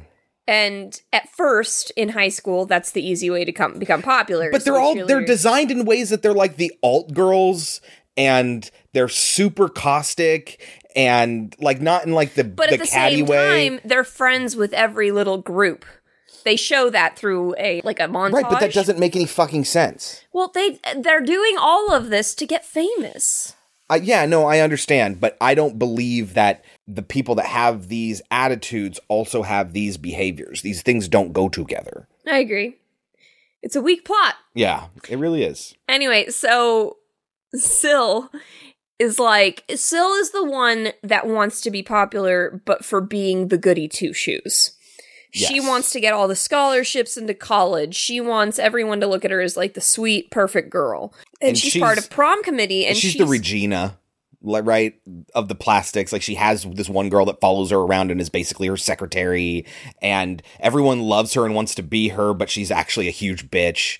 You know, Yeah. like that sort of thing. So she is like, I think we should cancel prom and put all the proceeds towards the family of the Josh Hutcherson guy who died. And she hits the hammer. So uh, Sadie gets so annoyed. She's got the hammer because she's on the she's the president of the prom committee, and she hits it so much that the thing like pops off. and Michaela goes, "Goodness!" Could you repeat that, Sil, for the record? Yes. Like I was saying, two of our fellow classmates are gone, and I think to honor them, we should tone down the dance. It is so tragic we lost Craig before his time, so I and think. my ex Toby. May he rest in peace. As a junior, you may not quite understand this yet, Sil, but I think it would actually dishonor their memory. Yeah, if we don't have prom, then the haters win, Sil. Plus, we already made the deposit on the DJ. And that shit's non refundable. I hear you, but that's before everything happened. I think we should donate our budgets to the families, right? Goodness. like there are so many tiny, minuscule moments that are just so good, Uh huh. but they just are crushed under everything else. But they ultimately say that they disagree with toning down the dance. And what they first decide to do is destroy her little library thing that she created. Yes. And it's it's kind of funny because it's like, oh, it's going to state competition, it's going to represent the entire school, and you find out like after they destroyed it, she's like, "Now how am I supposed to get my scholarship?" Yeah. Right? She doesn't give a shit about being a good She's person. She's going to get like the free library scholarship or whatever. Because that's what it is. You design little houses, you put them out front, you put books in them, and then people can borrow and leave books or whatever. And this particular house apparently is modeled after the Myers house from Halloween. Interesting. So that night, she's forced to create another one. So she's in shop really late at night. Mm-hmm. And this is when the two girls decide to go after her. And this is the first time they put on masks because they're inside the drama club department, whatever. So they put on these masks and they I think they kind of almost accidentally kill her. They don't it doesn't go the way they No, planned. yeah, it doesn't at all. They confront her and Oh, that's right. She tries to get Michaela? away. because she's got the shoes that she said earlier you can't wear on the Uh-huh. cheerleading with the colorful squad. laces and all that. Yes. and so she tries to get away and they they struggle with her. Her leg ends up getting tied up in a chain and then runs across a blade slicing her head just clean open. And they're like, "Well, fuck, they're going to still say this was an accident." Yeah. So we need to chop up the body. And so they start to do that. And then the serial killer from Too Many Cooks, who plays the janitor, William Tokarsky, he comes in whistling. They turn around, they see him. He empties the trash out and then just leaves, not even realizing that they are there. And it's a brilliant little moment. And I've as a teacher, I've been in my room late late later than I'm supposed to be and people maintenance will come in and stuff and they've come in and not noticed that I'm there. Yeah. because the lights in our school will turn off like if you don't if you're not moving Uh-huh. there's they're what's it called uh motion, Motion censored Mhm. And i've just gotten so used to it and my room is really sensitive so like sometimes i have to like go back and forth to get the lights to go on Uh-huh. so i just say fuck it and i work in the dark Uh-huh. and I've had so many times where maintenance has come in and they're just doing their thing, and I'm just sitting over there in the corner, and I'm like, "Hi," and I, they've been scared, like, Uh-huh. "Hi, didn't know you were in here." so like that kind of thing can happen, and it's really a brilliant moment because they have these like just terrified looks on their face. He doesn't even notice, walks back out. Yeah, which is which is a little cute. And so now, finally, their third kill of an actual person uh, ruled a homicide. Finally, Great, finally. And now people are like, "Oh my god, the tragedy girls have been right all along." And so their blog just fucking blows up. And like one girl comes up to her and she's like, "Can I get a picture of you in front of my locker? It'll really help me emotionally." Yeah. And they're like, yeah. And, you know, so those are kind of cute moments. They have a memorial service in the gym for Syl, and Sadie and Michaela are speaking because, you know, they were on the prom committee together. She was their cheerleading captain. So it kind of makes sense that they would be. And they give this really great and moving speech, and they're going to be really popular. And then Big Al asks to say something. So, Big Al is Craig Robinson. He's a handball champion. Yes. You all know me. I've been a firefighter in this community for eight years, fire marshal for two. Not to mention going to state handball championships three years running right here in this very gym. 87 to 89. Record still stands. yes, he is a handball champion, and his buddy from there's like this weird sort of like homosexual undertone thing to his his firefighter buddy, who's also his spotter when he's working out and- But at the same time, he's sleeping with. with the, The teacher. teacher. Yeah. uh-huh. So anyway, And it's weird. Like, Sadie gets pissed. She's like, Did you just see how he stole the mic from us? And then Michaela goes, Yeah, but he's so hot, though. And, and Sadie goes, Yeah, so hot. It's like, I think I think that's supposed to be a joke. I don't think so. I know. I think. I mean, I think there is something cool about Craig Rob. Craig Robinson is dope. Craig Robinson is hilarious. but it's just so funny because Michaela's like, He's so hot, though. Sadie's like, Yeah, so hot. Like, and I think they mean it. You believe you just stole the mic from us like that? I know, right? Dick. So hot, though. So hot. And I don't get it. Well, anyway, he goes up there and he talks about, you know, being safe and all of that. And they get pissed that he basically stole the spotlight from them. So they decide to kill him at his gym and they decide they're going to poison him because he's too big to electrocute or whatever. Yeah, if they tried to actually go after him, he could probably overpower them. Yes. So this is when Lowell, the serial killer, who's still tied up there, tries to convince Michaela that Sadie's going to turn on her and that Michaela's always the one who does all the dirty work and Sadie takes all the credit. Michaela's like, you know, whatever, Hannibal, et cetera, et cetera. Etc. So they decide to poison Big Al and they put it in the water. And Michaela shows up at the gym after hours and it's like keeps trying to get him to drink. And then he's like, Did you hear that? And it's Sadie. Sadie had to break in and follow her Because in. she had to leave. yes, she got a message from Jordan saying he's, He's, coming, coming, over. Mhm. Yeah. Because he, uh, we kind of skipped this. At this point, Jordan thinks it might be Michaela because he saw shoes in her locker that had blood on them. Uh huh. And he's kind of in denial that Sadie could be a part of it because he's so in love with Sadie. Yeah. So he thinks he needs to protect Sadie from Michaela. So he's like, I'm coming over. And Sadie's like, shit, we need to get out of here. And so she breaks in and they try to take him out together. And it's another accident where the barbell slices his head clean off, like at the top of his skull. Happy birthday to me. Yes, kind of very much like that. Yeah. and they get the heck out of there and they manage to get Sadie home before Jordan shows up. Yeah, and Michaela's really annoyed. She's like, I had it. You could have Uh-huh. let me take care of it myself. And she's like, I don't know. And Michaela's just like, I've got notes, girl. I've got notes. Well, at least this won't look like an accident. Dude, I totally had it. He drank the water and everything. Jordan's on his way to my house, like right now. We need to go. Okay, fine, but you're not hearing the last of this, okay? I've got a lot to talk to you about. You always have a lot to talk to me about. I've got notes, girl. I've got notes. Manufactured conflict here. Like, I don't. Like, Jordan didn't have to come over there. Why she couldn't just say, I'm not at home right now. I'll talk to you later. Like, they never address that. It's just like, no, this has to be a conflict right now. Mhm. And so we're just going to write it as if it is, but it's so fucking unearned. I think it, no, it might be that she's concerned that if he comes over to my house and I'm not there, and then the next day Big Al shows up dead, Mm-hmm. the question might be, where the fuck were you? Maybe, but they don't really address it in such a way. It's just like, no, hey, audience, we're going to tell you she needs to get home. Everyone accept that? Good. We're just going to proceed like that. Like, that's kind of how it how it tracks for me. Anyway, she gets home, Jordan shows up and Jordan's like, "I stole the case files from my dad." And his dad is the really sheriff. he's really frustrated that his father is refusing to listen to the girls, and it's kind of understandable because from the father's perspective, it's like they're causing more harm than they are helping this Yeah. these procedures. But at the same time, it's like no, you were ignoring the fact that people were dying, Right. and you tried to lie about it. So the the son's just at, at this point just like fuck you, dad. I'm with Sadie. Yeah. So the dad really doesn't like these girls because they refuse to stop talking about it. And he thinks that that's bad for the city.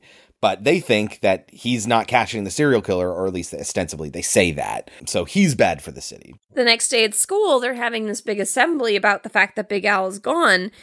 And at first, the principal's like, just listen to the cops. And that's when Michaela sends out a picture, Big Al being dead. And Jordan sees her do it. And so that really like solidifies Yeah. for him, you had to have done it. And it's like, of course, how else would she have a fucking picture of the dead body? Yes. And yet he doesn't do anything about it. They run out of this meeting and they hold an impromptu. Hashtag remember Al. they have this impromptu march for Al again because they're trying to jump drum up publicity. But while they're out there, Lowell escapes. He gets out because they find out because the mayor is murdered. And they're like, "What?" And we didn't do that. Did you do that? I didn't do it. Did you do that? and they look at the camera that they have. They have the webcam that they're watching Lowell on, and he's gone. And they're like, "Fuck! Now we got to stop this guy because he's gonna come and kill them." right? They're not concerned about all the deaths he's going to cause. They don't want to be the victims. So they need to stop Lowell. Yeah, we've we've skipped some stuff here. This is when they're in school and like the teacher tells them, you know, turn your phone off and she's just like I'd rather die than turn my phone off, which is exactly how students feel. And then they of course, they're not even looking at her and they're just like you're singling us out, you know, like Yeah, just uh-huh. I deal with this every day and it just makes me fucking hate them even more than I already did. And I Uh-huh. don't think we're doing a good job of explaining why these girls suck so much. They are just infuriating. Yeah. There's nothing about them aside from the fact that sometimes they make you chuckle. And they're hot. Yes. But like they're just they're bitches to everyone they know.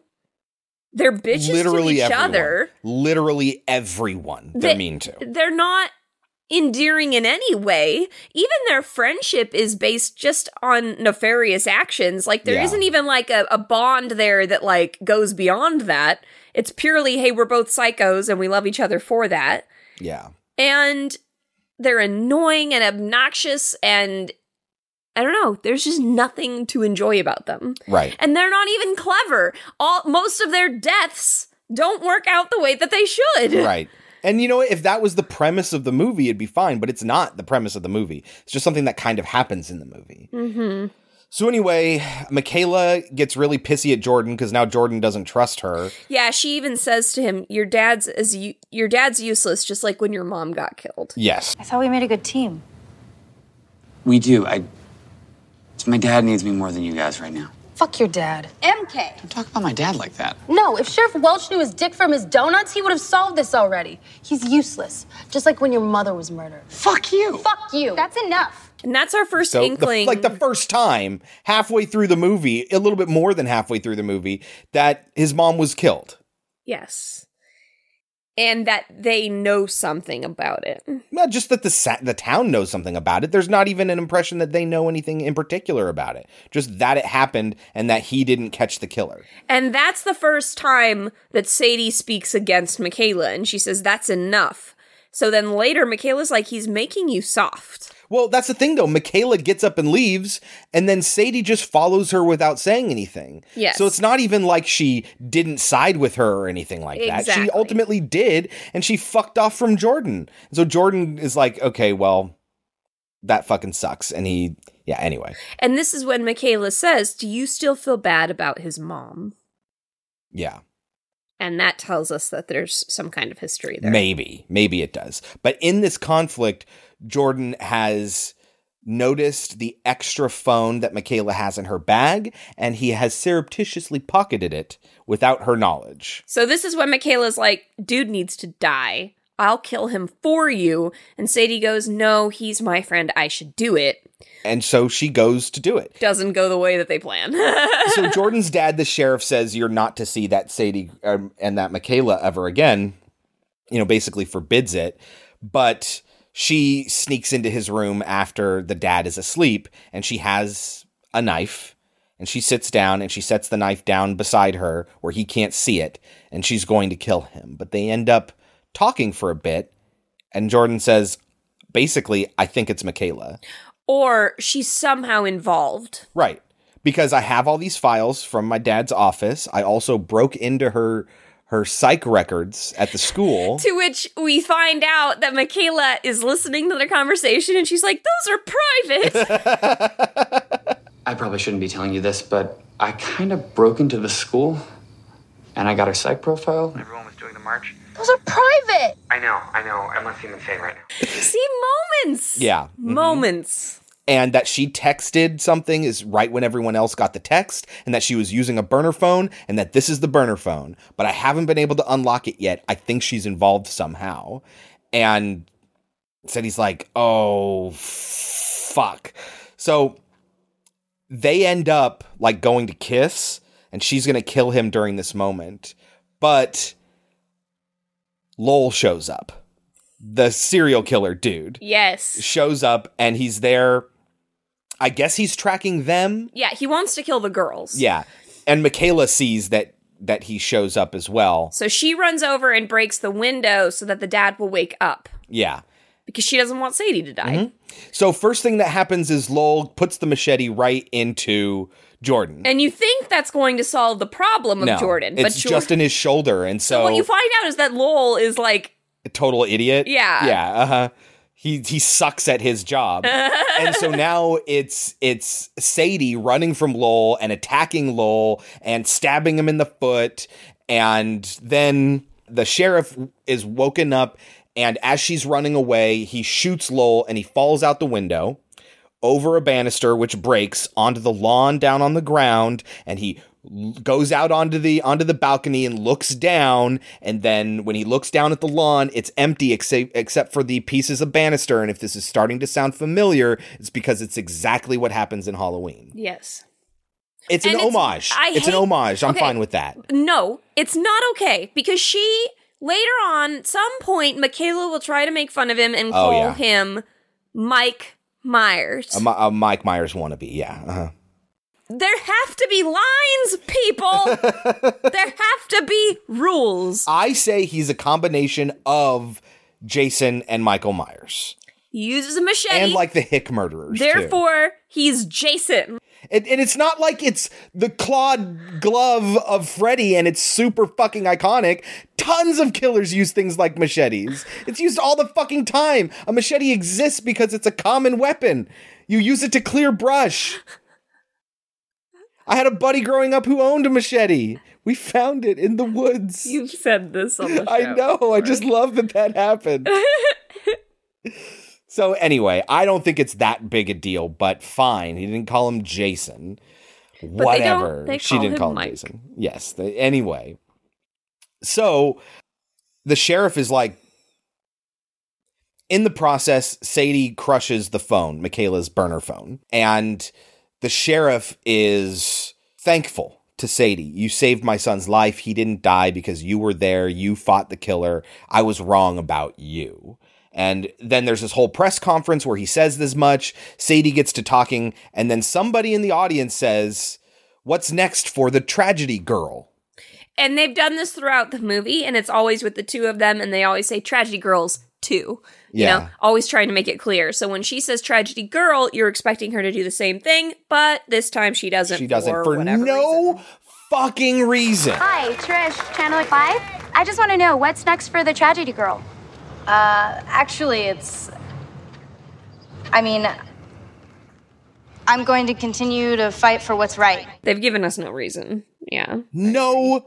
Re- I understand that this needs to be the central uh, like conflict between the two characters, that there needs to be some sort of rift that drives a wedge between the two of them. It's the moment But in the rom com when the when the guy says the wrong thing and they break up because or the of it. girl finds out that he's been lying the whole time or you Mhm. know it's it's always that but they have not convinced me that this character would act this way in any way shape or form whatsoever Yeah, I mean, at this point, she had already chosen Michaela over Jordan. right and she's up on the dais already and she's being interviewed. If it's because she wants to be famous, fine. There's nothing about her that should make us think that she would want to exclude Michaela from any of this. Why not say the Tragedy Girls? You know, the blog that you run, that you're the whole reason you're doing this. Why would you let them get the name of that blog wrong? What do you gain from that?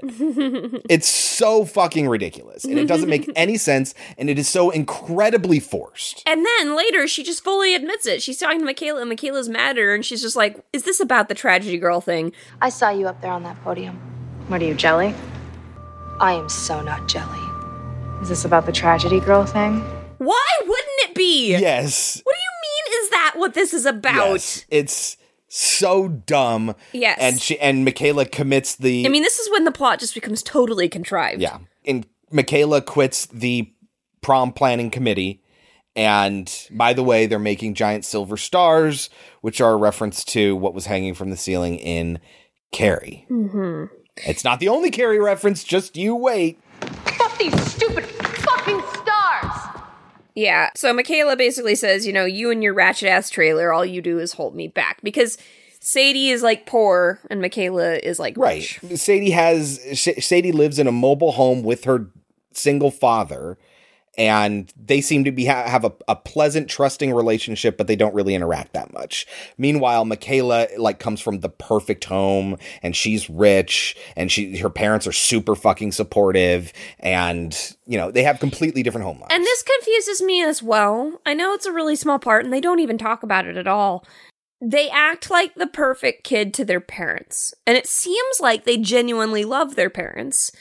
But psychotic people don't love their parents. Psychotic people don't love anybody. Right. Which is also why their friendship is completely tenuous. And if they were real people, they would probably end up killing each other eventually anyway. Yeah, probably, but, But- that's whatever. But, like, why do they have so much love for their parents?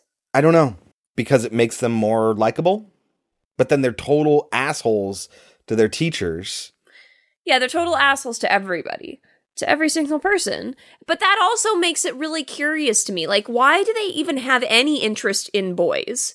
Yeah. But I mean, I kind of I felt that way like when I watched Dexter. I was always just like, why does he want to find love? I don't imagine this person needs love. Yeah. And you would always be like, sex is different. And I'd be like, yeah, he like loves his wife. Anyway, so, cut to prom. Basically, yeah, uh, Michaela, I don't know what the fuck she's doing, but oh, it's kind of cute. The dad's like, I don't believe any of these stupid boys wouldn't ask you. I mean, why are they so scared of a beautiful girl? I You know, it's so adorable. It's so sweet. It's really, really cute. it's really because your daughter's a psychopath. Yeah. And then meanwhile, Sadie is going with Jordan. And when Jordan comes to pick her up, the father, Sadie's father, just stands there and stares at him. It's kind of like in a goofy movie. yes. Is Roxanne here? Does Roxanne live on this block? Hi. Is Roxanne home? Oh, well, my name is Max. Does Roxanne live here? Does she even live on this block? he, and he kind of has that same thing. He's like, once in middle school, you told me to stay away from your daughter. and the guy just stands there and he's just like, can I see Sadie, please? and he's really cute too. And like you know, uh, Sadie heated up leftovers for him to eat, and, he, and when she gets home, he thanks her for doing that for him. Like, yeah, they don't have like a spectacular life, but they're ev- all these parent kid relationships are really great. Except the kids just fucking suck. It just kind of makes you hate the kids more. Mm-hmm. Anyway, so it's keep in mind it's been a week at least, maybe a couple weeks since this stuff went down, and Michaela and Sadie have not been interacting whatsoever. And Michaela hasn't been saying that to her parents. She's been lying to her parents about that. They say she says they're going to prom together when really Sadie's going with Jordan. And Meanwhile, Sadie has completely changed her entire attitude. Yes. The teacher now loves her. The teacher like put her up for a scholarship. Uh, we have a whole montage going on. Yeah, and like Sadie almost seems convinced, like, hey, I could really do a lot with this persona than more than I could do with Tragedy Girl's persona. Yeah. But they're also showing us, like, when she's making out with Jordan, she's bored. When she's there and all these girls like her, she's really uncomfortable because she doesn't like them. Yeah. You know?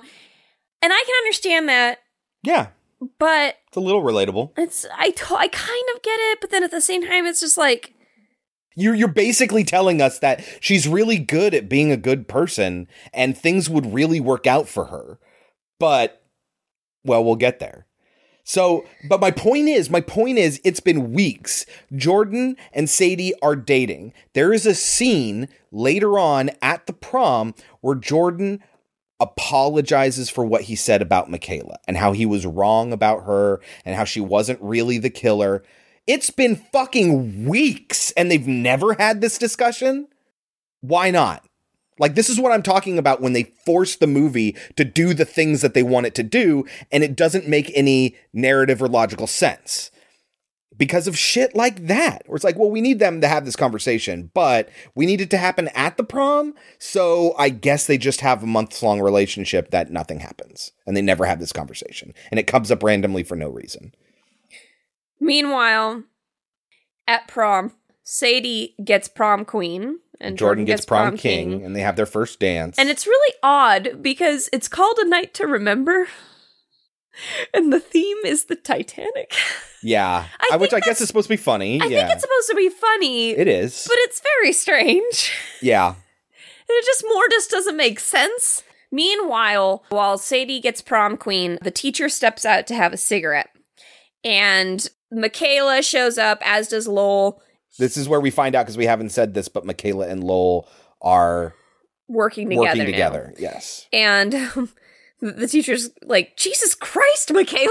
Like, oh my Uh-huh. God, what's happening? Like, she had no idea Uh-huh. that she might be that crazy. And Michaela goes, Please raise your hand if you have something to say, Mrs. Kent. And then, like, kills her. And I'm just like, God, I hate you. Yeah. God, I hate you so much. Like, I know I'm a teacher and I know that I'm like on teacher sides, but it's just like, I feel like there is no excuse for a for a, a kid acting that way. Like you will never find me on the side of the student that's the total bitch to the teachers for no good reason. like I understand if you have a villainous teacher, but this isn't a villainous teacher. It was like she said somebody died. Could you guys get off your fucking phones? Mm-hmm. Like show some fucking respect. And we're supposed to be on their side, not the teachers. I know we can't get off this subject, but now the like- teacher's going to die, so I feel like the writers hated their high school teachers and That's why I'm saying it feels like something that was written by somebody right out of high school. and this is the movie that they've always wanted to make. And then when they got the resources together, they made it. Like, that's what it feels like. Feels like that shitty script that you wrote because there are tons of people out there who have done it. And I think there are tons of people that would be embarrassed by what they wrote and are glad they never made it. Well, these people did. I don't know if that's the actual story. I know that there that there was an original script that existed first and then they changed it. But still, that's what it kind of feels like. Anyway, the teacher is dead. And Michaela tracks down Sadie, pulls her aside. Jordan goes looking for her and ends up stumbling upon them and listening to their conversation. And Michaela and Sadie are arguing with each other. And this is where Michaela talks about how they decided together the re- whole reason this all got started was because when they were little fucking kids and Jordan's mom was driving them home from dance, which doesn't explain is Jordan's mom the dance instructor? Does Jordan have a sister we've never met? like, why is it that Jordan's mom is driving these two girls home from dance practice? Never explained. And these two, like, six year old girls or whatever I think they're supposed to be more like eight, doesn't matter. decide they want to just kill her. And they're, they're never given a reason why. I they just decide it.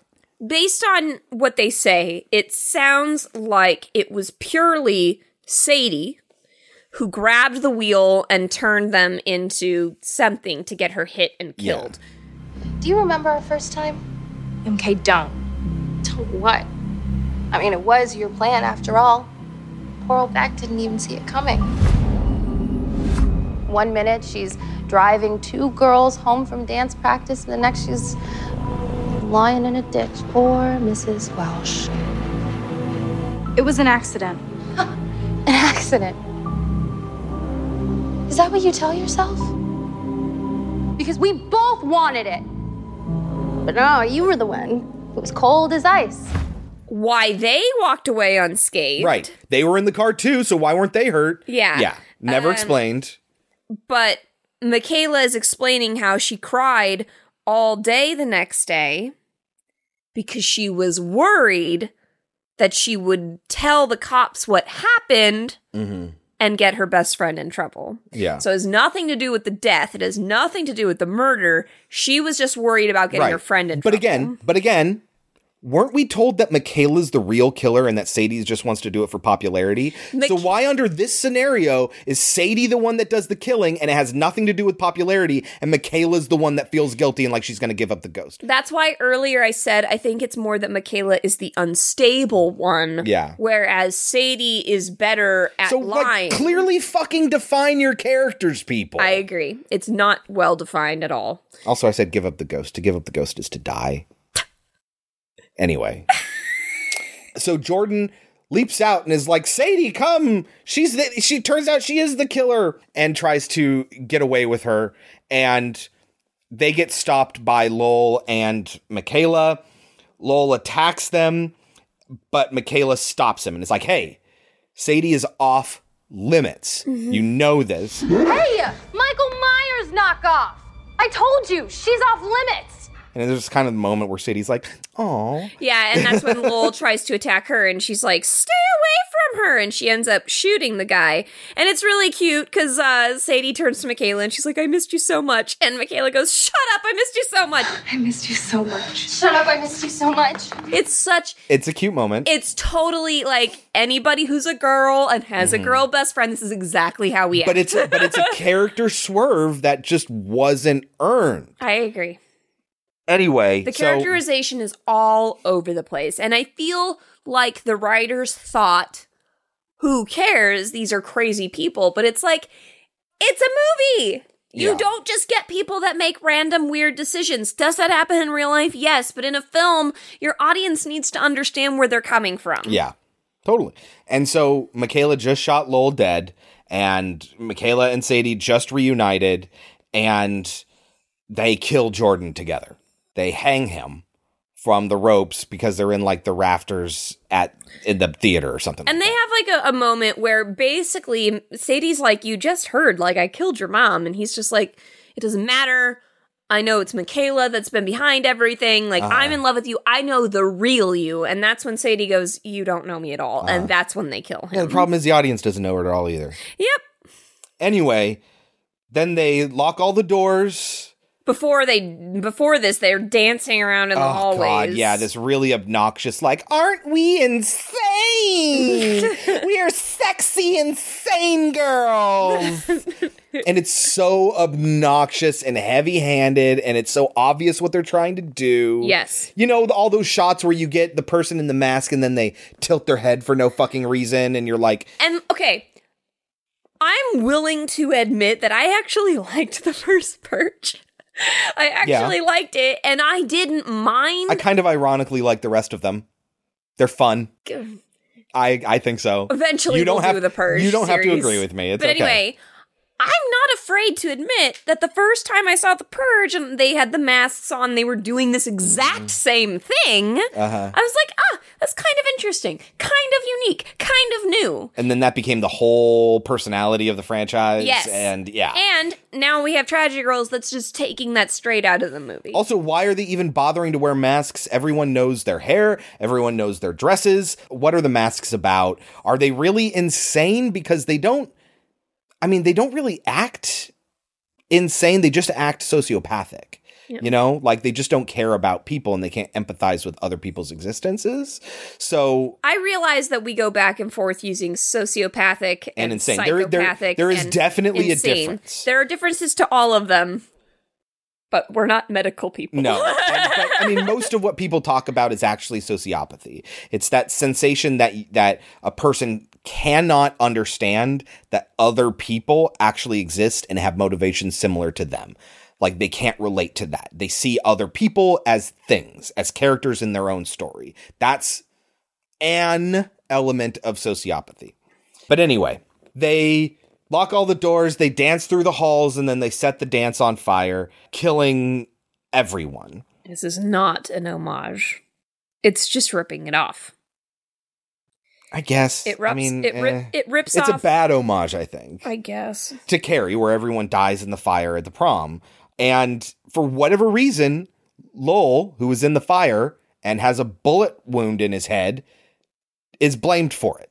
What the fuck? Yeah, they never explain it. And so, and the only two survivors are Sadie and Michaela, miraculously, you know, the tragedy girls, the ones that always manage to be in the place where all these killings happen. And they never talk about that. They never address that. And I'm kind of fine with the whole like, what about the DNA evidence? What about the fingerprints? It's like, listen, this isn't that kind of story. I get that. But now it's like beyond the pale at this point. How every kid in the whole entire school dies except for these two. They blame it on a guy with a bullet wound in his head who also died in the fire. No, beyond the pale. I cannot accept this as reasonable anymore. And Welch, the sheriff, Jordan's dad, resigns because his kid died. He couldn't do anything to protect the city. He decides to start a charity in his son's name. And then Michaela and Sadie go to college. Yeah, Sadie got a full scholarship as a filmmaker. They put on their last video. They're like hashtag blessed when they did when they're done. They're like we did good. And yeah, of that's the end of the movie. Yep. Lightning round, Kelsey. I don't have a whole lot. I can go through a couple of things. There's a line I don't know how we're going to become horror legends without an iconic killer. I feel like that iconic killer could have been a little bit more iconic. Like you said, he's just totally a pastiche of other killers. But I think that's the joke. Yeah. That's the joke. And they they realize that very quickly. Like you're a pathetic piece of Yeah. shit. We talked about the tributes to other horror movies, uh, Halloween, Friday the 13th, Carrie, the Hannibal series, all of those, but there's also more name references in this one as well. Brianna Hildebrand, Negasonic Teenage Warhead, plays Sadie Cunningham after Sean Cunningham, the guy who created Friday the 13th. Alexandra Shipp, who is Storm, who plays Michaela Hooper, is named after Tobe Hooper, obviously from Texas Chainsaw Massacre and Poltergeist fame, and her ex boyfriend is named Toby. Hmm. Not spelled the same way, but probably also a reference to that. So, if you want to make a movie that references other movies, the fucking laziest way you can do it, even with Night of the Creeps. I was gonna say Night of the Creeps did that. Yes, but I'm saying Night of the Creeps did that and more. this is kind of like this is the caliber of of reference of homage that we're getting here. It's it's just the names, you know. It's it's just and just straight ripping off yeah, scenes. outright saying things, yeah, or yeah, just doing the scenes over again. uh huh. At one point, Jordan says uh, she can just say that she was with me watching a Dario Argento movie. And it's kind of funny. Michaela's just like, uh, she keeps messing up Dario, Dario Argento's, name. Yeah. Uh-huh. And that was kind of clever. I wrote down, I don't buy this face turn at all, especially since it started with a heel move with Tragedy Girl. Like, so here's the thing I'm going to use wrestling storytelling tropes, right? So there's a face turn and there's a heel turn. A face turn is where a bad guy becomes a good guy, a heel turn is where a good guy becomes a bad guy. And usually a good guy makes a heel turn by breaking the rules somehow, doing something bad in the middle of a match in order to win, basically cheating, right?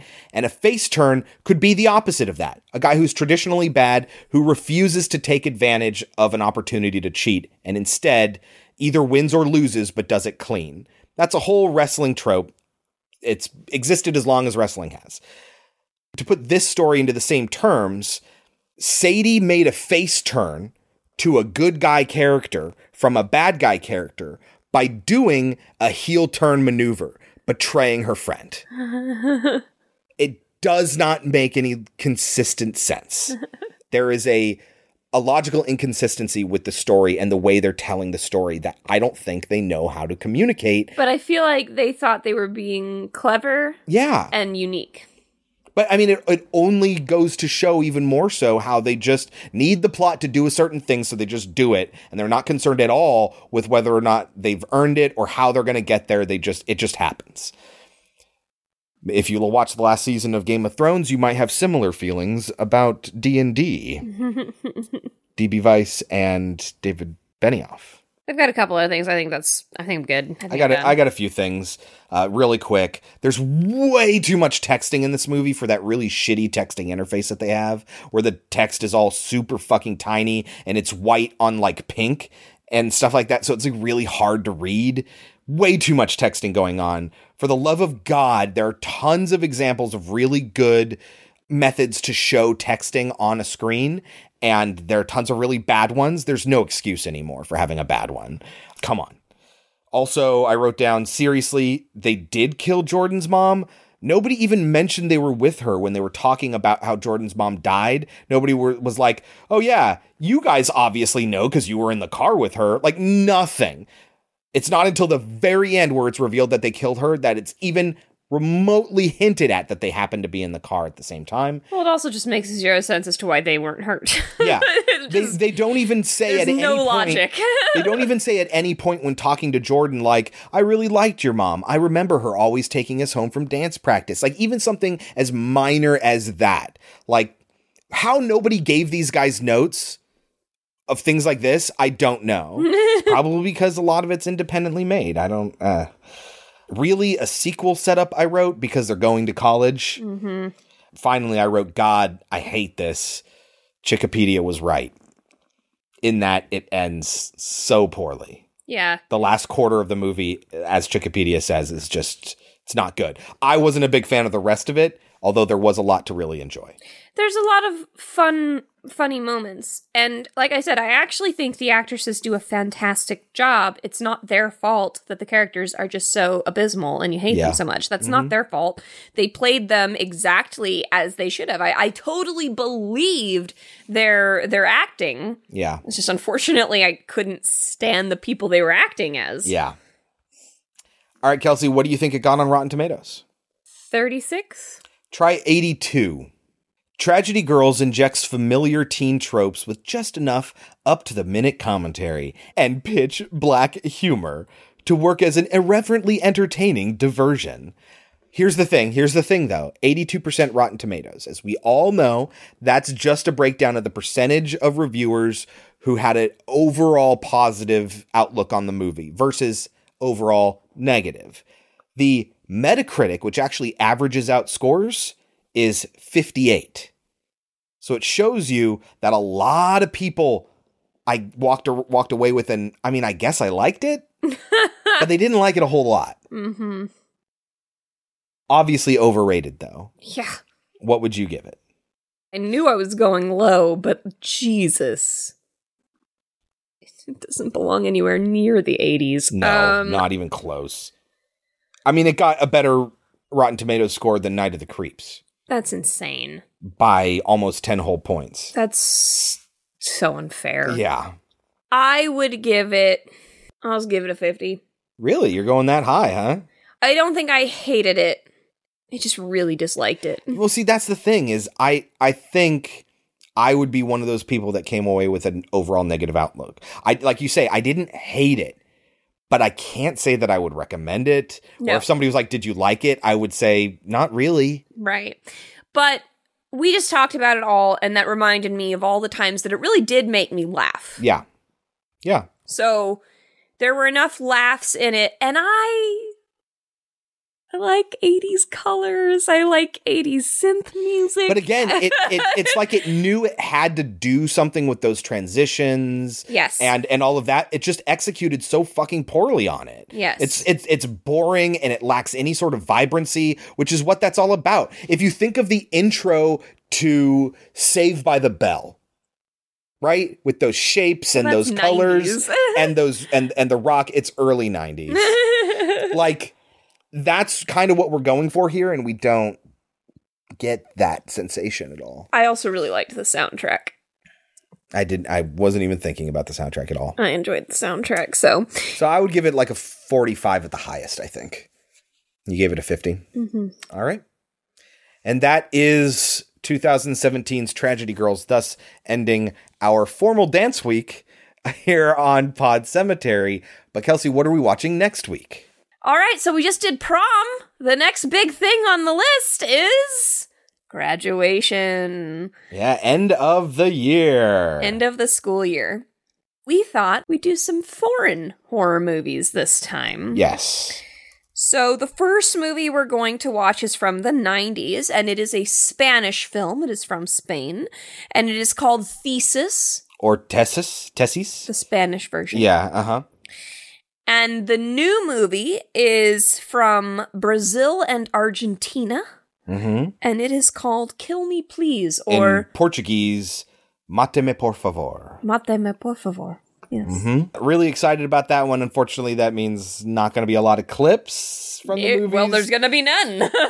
right. Uh, we in the past we've done foreign films, we've done silent films, and that just means it's not going to be as many clips. But we think it's a great opportunity to really expose ourselves and our audience to stuff outside of the traditional like Western zeitgeist. Yeah, so, we, we don't do a lot of foreign films, and it is a bummer. It does mean that we don't have clips for them, but I've been really interested in seeing both of these movies yeah, for a while. Mhm. and they look fun. Yeah. They look really interesting. Thesis is about a woman who is writing her thesis. Uh-huh. Her thesis is going to be about violence, and she discovers a snuff video and she wants to find out who's behind it. And then Kill Me Please is about a young woman who has decided she wants to die. I So think. be prepared for that.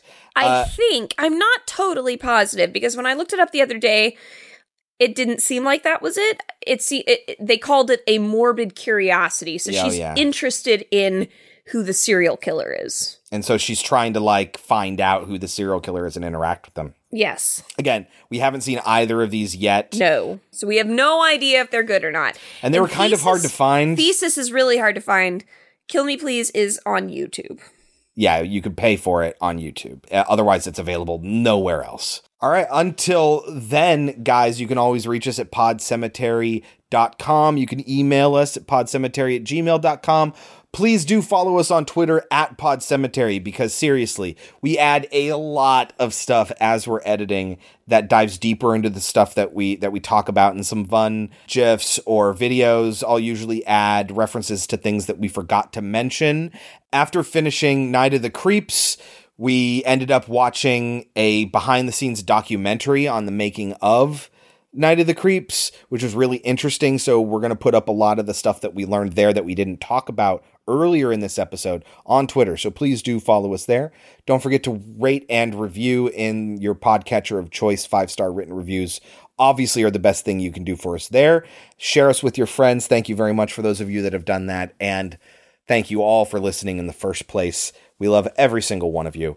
Until next time, I've been Chris. I've been Kelsey. And this has been Pod Cemetery. Before we go, Kelsey, do you have any last words? Corpses that have been dead for 27 years do not get up and go for a walk by themselves.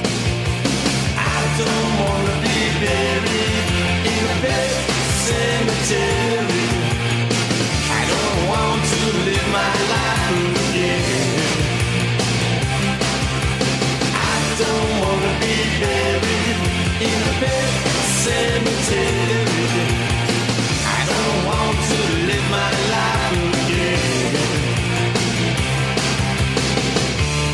To the sacred place. This ain't a dream, I can't escape. Molars and fangs that are picking up bones. Spirits moaning among the tombstones. Golden brown, texture like sun. Lay me down with my man, she runs. Did you clean Throughout the night, no need to fight. Never a frown with golden brown. Did you ever clean the cat box? I did this morning, in fact. Oh, thanks, baby. You're welcome. Never a, never a frown with golden brown. Uh, And I think Chris didn't figure out that it was a dream. You never realize when it's supposed to be a dream. well, especially when they're weird movies already. And you, you looked at me and you were like, did his clothes just change? Did I? I don't remember that at all. yeah. I don't remember that at all. Yeah, and, and they say, I think we could safely say it's not Walt Disney. Yeah. Um, is there anything in there that you want to quote? so many things. These that are designed to be operated on for medical students. Designed, uh, I guess, set aside for Selected. Select selected. And we know this guy. Yeah, he's the blob from. Oh, we already talked about Yeah. that. Sorry. And uh, he says, "I'm gonna skull fuck you guys when I uh, when I get out of this," which always makes me think of. I don't think you've ever seen it. A movie called Smiley Face, and it's about a. It's about the girl, the main girl from Scary Movie. Yeah. You know who I'm talking about? Yeah. Uh she's she just gets really really baked one day like really super stoned. And like one of her friends thinks her roommate is a skull fucker. Okay. and so like there's this whole sequence and it's the guy from that 70s show with the curly hair. Yeah. there's this whole sequence where he's like pretending to fuck a skull because they you know it's imagination and they think that he's a skull fucker. So every time i hear that i think of that movie Cool. Anyway, either Sylvia or Sybil. Sybil? Short? You'd shorten it to Syl? Mhm. Hmm, okay. But it's probably Sylvia. But anyway, That's not how it works. yes, it is. And Jason doesn't really use a machete that much, to be honest.